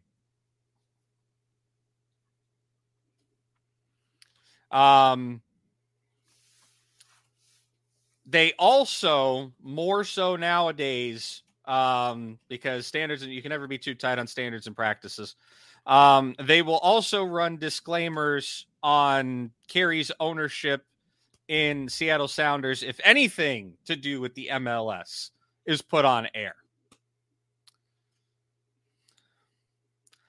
Yeah,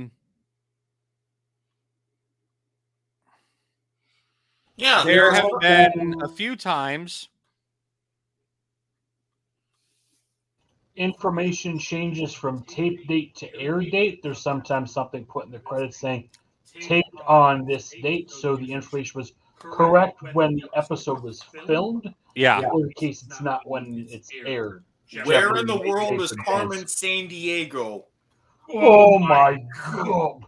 Yeah, try filming a geography show in the early 1990s. I just switched from milk to something alcoholic now, thank you. You're the one who brought it up. Go ahead. You can say the line again, Mr. Brown Paper Bag Shane. I did not do this to you. I did this to me. Yeah. I didn't do this to you. You did this to yourself. I am looking for something really quickly. Give me just a moment here. Well, while you're looking, you want to talk about that Sylvester? I am going to talk about the Sylvester while I look. So there was a very notable episode of Pressure Luck where the answer was Sylvester for Suffering Succotash, and Peter Tamarkin gets it wrong, right? He asked the players which cartoon character uses the phrase "Sufferin' Succotash." The first contestant buzzes in with the correct answer of Sylvester. The host gives two other choices of Goofy and Daffy Duck. All three of the contestants went with Sylvester, but Tamarkin says the correct answer is Daffy Duck. In actuality, both characters used the phrase. During post-production, the error is discovered. They tape a segment in which Tamarkin gets a phone call from voice actor Mel Blanc, the in the voice of Sylvester, the creator of Looney Tunes, explaining the mistakes and the common practice for something of that sort, especially when it's caught after the taping is over. They explain the mistake, and all three contestants get invited back on future episodes. That's all, folks. So we all screwed up at some point tonight. Do we all get to come back and do this episode again? No. Thank goodness. John, do you want to cover the Jeopardy section in that non-academic source since you have it up while I'm Oh, actually, never mind. Actually, I sort of already did. It was the 2014 team tournament, referring to who the Secretary of Health and Human Services was. But that person resigned from the position between recording and air dates, so they had to put the little disclaimer on the bottom. But interesting even more than that, Jeopardy and Wheel, the syndicated giants. No. Worse? No brown paper bag. These episodes are from September of 2001. Oh! Oh! The New Yorker hates to have to bring this up, but it actually does play in. That was a time when a lot of things were preempted by news for obvious reasons that we'll not be going into because I moved 2 months to the day before that date. John? You could only get paid after your show got aired. Right. Before you mentioned... If your show didn't get aired by enough stations, you couldn't get paid. The standards and practices for Sony actually made one-time exemption for this period of time to pay the winners out. Yeah. And again, you had moved right around that time.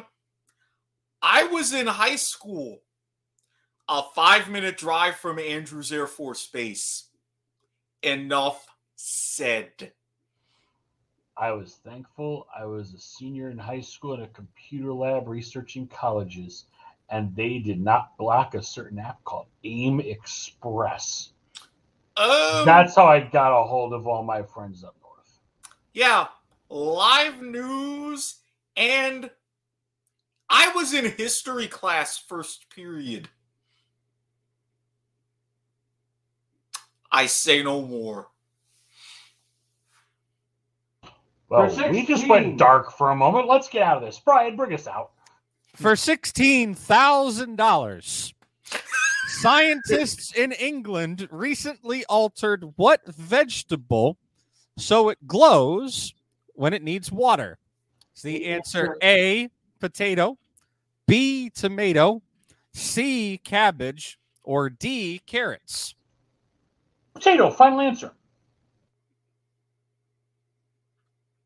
According to Who Wants to Be a Millionaire, you were right.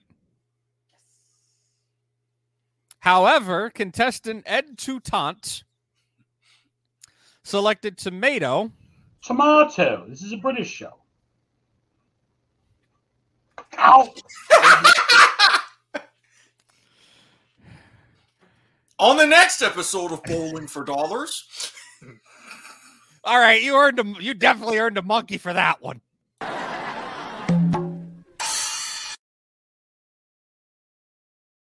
Yes. So, Toutant selected tomato. The show said it was potato. We're not trying to rhyme intentionally here, but it was later found out that the answer was flawed after further research from Mark Knight, a professor at Oxford University's Department of Plant Sciences, not scientists.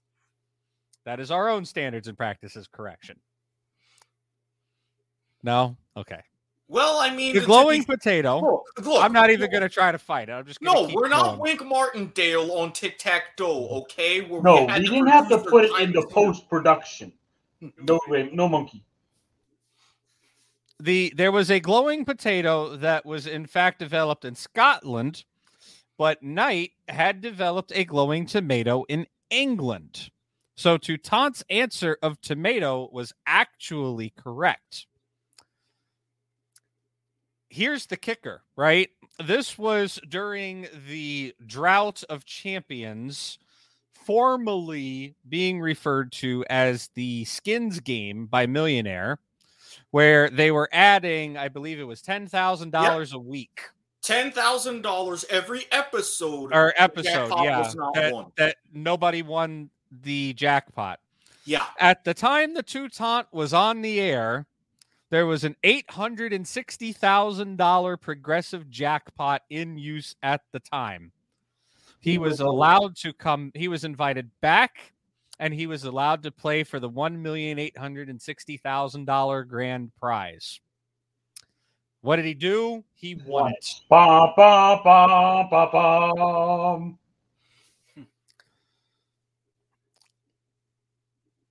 That is one of the biggest standards and practices things that's hit millionaire outside of major fraud. Now, my question is this. When it comes to issues of standards and practices and payouts, how are taxes handled? Normally, if everything is on the up and up, that is the contestant's responsibility.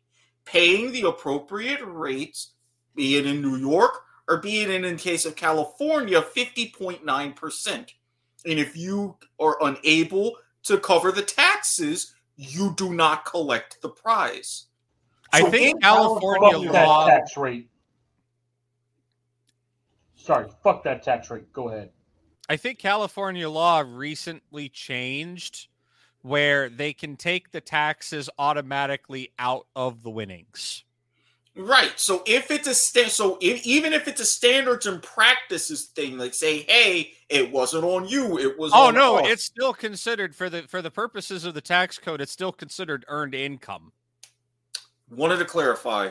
Fuck. Like you earned it by somebody's error, but you earned it. Yeah, you would understand earned income, but it's God, do I ever? It's not considered a gift or anything like. It's not considered a gift as where the actual game show earnings are earned income. No, the whole kit and caboodle is earned income. You earned it. It just by virtue of somebody's fuck up. But yeah, and you heard that number right. 50.9% when you combine it. The tax rate is too damn high. When you combine federal and state tax rates, 50.9%. Goodbye. In California.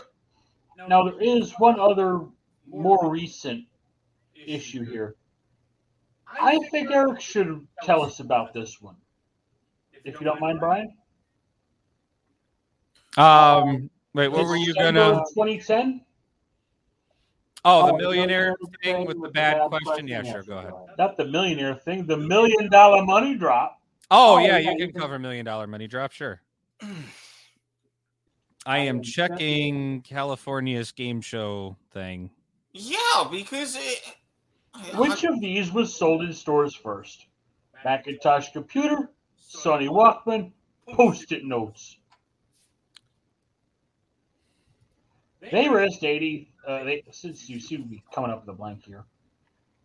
They risked $800,000 on Post-it notes. According to the show, Post-it notes were sold in 1980. Walkman, 1979. Oh, wait, no. Post-it notes were first tested for sale in 4 cities in 77. Wrong! Oh, wait, show got canceled. Yeah. So, what would you have done in that situation when the show got canceled? That was why I was wondering. It's like, oh, God, December 2010. Yeah, bring it back for a show that no longer exists. Swamp, womp. And at that point, it's like, what? Do you just go ahead and it's like pay them out? It's like, well, you would have had it. The show don't exist no more. Everyone fell under. So also UK version in October of the same year, the Doctor Who question. Money Drop fucked it up twice on 2 different continents, no less. I can still hear Harry saying. If anybody's watching this episode from the Philippines, standards of practice. They will call it the Network Ombudsman or Office of the Network Ombudsman for the department. #GameKMB. One of their more popular game shows, but of course, we all know for the Philippines version of Deal or No Deal and Push Your Luck, as it is called over there.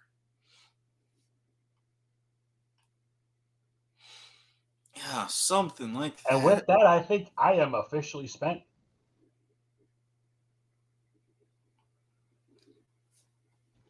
So you are a somewhat of an expert on taxes. Mm-hmm.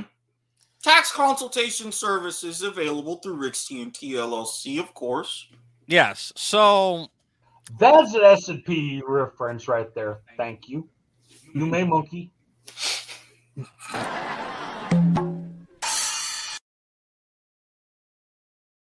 That's not really monkey worthy, more so an actual disclosure thing. Closest we got. Apparently, taxes are considered ordinary income, and you get a 1099 MISC from the game show production company, and depending on how much you make determines the bracket in which it's taxed at, which is up to 37% by federal IRS. No, you're 37% by the IRS, and then you have your brackets with state income. Continue. California actually just takes a flat 7%. So they did change their rules. I had a feeling of this, especially when this was mentioned after the Holzhauer run. So when you're, even like with Matt Amodio, for example, you see the fingers down there, 44%. Yeah, he's combined between federal and California state tax, he's giving up 47.6%. So again, your tax rate is still too damn high. So you're only taking away 3.3% from what I said. Still. Yeah. Nearly. So now you're keeping a bit more than half instead of a bit less. Still too damn high for game show winnings. So life is like game show advice. You want to avoid the tax man in game show winnings? Go overseas. Don't play in America. Or no. Don't play in a game show that is taped in California. Go to either New York or Atlanta. Yeah. Why not abroad? I mean, it's hard. Why not abroad? Go on a UK show. Foreign income? No. Damn you, tax man. Sorry. And we Americans can't even put in Swiss accounts anymore. Actually, don't for that heads up from geography now. Don't go to New York. They're worse. 12.7% in state, city and state. Hi, Atlanta. How about most more game shows, huh? And then the top end of 37% for federal. Yeah, New York low on taxes. You must have been smoking something pretty good. You first thought that. I didn't say low. I said lower. Higher. Wrong way, clock game.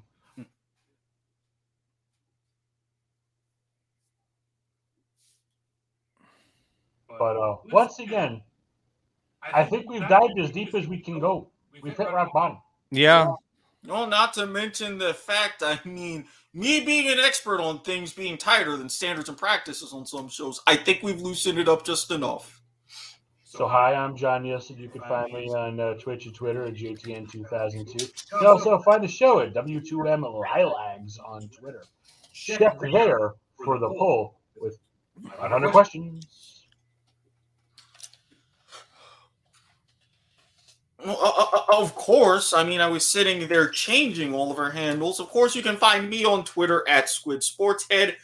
If you're looking at this on the W2M Network, if you hate my voice, I'm sorry. There's going to be more of it. Because when I'm not here on Life is Like a Game Show, I am the one and true and only disembodied voice on League to the Max or whatever.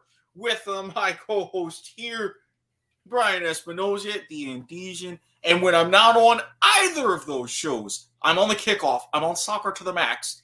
And if you want to hear something that's not me, we have a plethora of programs here at the W2M Network, Rattleton and Broadcasting. Yes, we are working on the Super Show. We got video games to the max, sports, entertainment, all that kind of stuff. We got you covered. On Twitter at Squid Sportshead. You see me live tweeting a few different things on Facebook. Eric Watkins, Guy, Wine, Recliner, come for Flame Wars, come for advice, whatever. And if you're looking for something extra spicy, slide into my DMs. Undergo a strict and thorough vetting process. And if you can prove undergoing somebody else's vetting process, You make it a little extra admission to other different areas. No, that's not full of spoilers and no, not at all. Fake things. No, not at all. I am here on the W2M Network. As my illustrious disembodied voice has just said, I host League to the Max or whatever. The newest addition to the W2M Network of growing podcasts. I see somebody is attempting to throw a bottle at me or threaten throwing a bottle at me. I can also be found at Twitter at the Andesian if I have not said the word at enough times in that previous sentence. We will be on the air for League to the Max tomorrow with our continuing special coverage on the World's 2021 Championship. Tomorrow we are covering the overall history of the tournament and specifically the finals portion of the tournament, as there will be the finals on Saturday. We will have a special tournament in review episode, more than likely on Sunday. Basic ass trophy name. And then from there we'll be taking about a week or so off. And then we'll be doing a free agency day episode on my birthday coming up, the 16th of November, as free agency day is on the 15th. So that's where you can find me here on the network and online for the foreseeable future. You can also normally find our good friend who is not here with us this evening, Harry Broadhurst. He is on Twitter at Heb the Eagle. H-E-B the Eagle, not just Twitter. I mean Twitter, Grapple, Yahoo, whatever platforms. And if it was still around. And for those of you out there, I may or may not be convincing him to rejoin the world of Snapchat. Progress is slow going. Stay tuned on that one. Look, at least I was decent enough to remember him and mention his socials, okay? You're welcome, Harry. If you're listening, so you can find him. Be sure to find him as well, or follow him around the network as well. He's on a whole bunch of shit here too. Well, yeah, he sometimes goes in on for some of the different wrestling shows. The Chair Shot Network, co-host here on the Kickoff. Unfortunately, however, Harry Broadhurst will not be seen tonight, so that we may bring you this feature presentation from the W2M Network. As always, you can find us at anywhere you choose to listen to your podcast needs. Viewer, you're not going to cut me off by listing off the list of like 12 people. You're both looking at me like you expect me to run through the list, and I'm not. It's just not going to happen. Sorry. You can find us on various podcast services such as Apple Pods, Google Pods, Stitcher, Spreaker, Podbean, iHeartRadio, Spotify, and Castbox. Did I do it? Did I finally get them all? Did I finally get them all, viewer? Let me see. You mentioned Stitcher, Spreaker, Podbeam, Castbox, Overcast, which you missed. I only missed Overcast. Okay. iHeartRadio, Apple Pods, Google Pods. Yeah, I think you covered the basics. That we're not going to do that gimmick. Damn. Besides, he mentioned Spotify. Oriented people got Facebook. You've got the various Twitters, you've got Twitch, you got YouTube. I think I'm missing one. Nope, that's it. That's it. Facebook. That's how you do it. You take the easy way out. Yeah. Facebook.com/W2M Network, Twitch.tv/W2M Net, YouTube.com/W2M Network. We're back from the ban. They could not take us down despite Radulich's best efforts, but we ain't even talking about that right now. Twitter.com/W2M Network. More on Radulich when he does quiz show. again, he's got plans, but I will slightly nudge him. Hi, we're well over 2 hours now. We're going to wrap it up. Keep your banter spayed and neutered. Life is like a game show. This has been a presentation of the W2M Network, online at the W2M Network and W2Mnet.com. Is that right? Is that the website link? Mm-hmm. Hey, I got that right. I was thinking W2M Network for some reason, but I'm pretty sure it's just W2Mnet.com. Thank you for listening, folks. We know it's been a little bit of a longer episode this evening.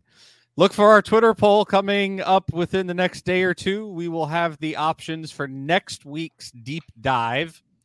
We'll try to pick some lighter, fair topics for you. Polls close Tuesdays. No, they close Thursdays at noon. Oh, we close them Tuesday. Wednesday. They close Thursdays at noon. We should close them Tuesday so that we have Wednesday to figure out what the hell we're going to talk about. We will close them Wednesday evenings. That way we cover throughout the day or throughout the night on Wednesday and all day Thursday. He's the boss. Can't argue that. There you go. On behalf of Harry Broadhurst, who was not seen tonight, we want to thank you for listening. And life truly is like a game show. Good night, everybody. With Lucky Land Slots, you can get lucky just about anywhere. Dearly beloved, we are gathered here today to... Has anyone seen the bride and groom? Sorry, we're here. We were getting lucky in the limo and we lost track of time. No, Lucky Land Casino, with cash prizes that add up quicker than a guest registry. In that case, I pronounce you lucky. Play for free at LuckyLandSlots.com. Daily bonuses are waiting. No purchase necessary. Void where prohibited by law. 18+. Terms and conditions apply. See website for details. His karate lessons might not turn him into a black belt. Hi-ya! And even after band camp, he might not be the greatest musician.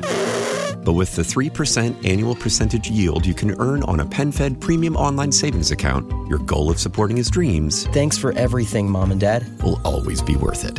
Apply today at PenFed.org/savings. Federally insured by NCUA. $5 minimum to open account. To receive any advertised product, you must become a member of PenFed. PenFed's got great rates for everyone.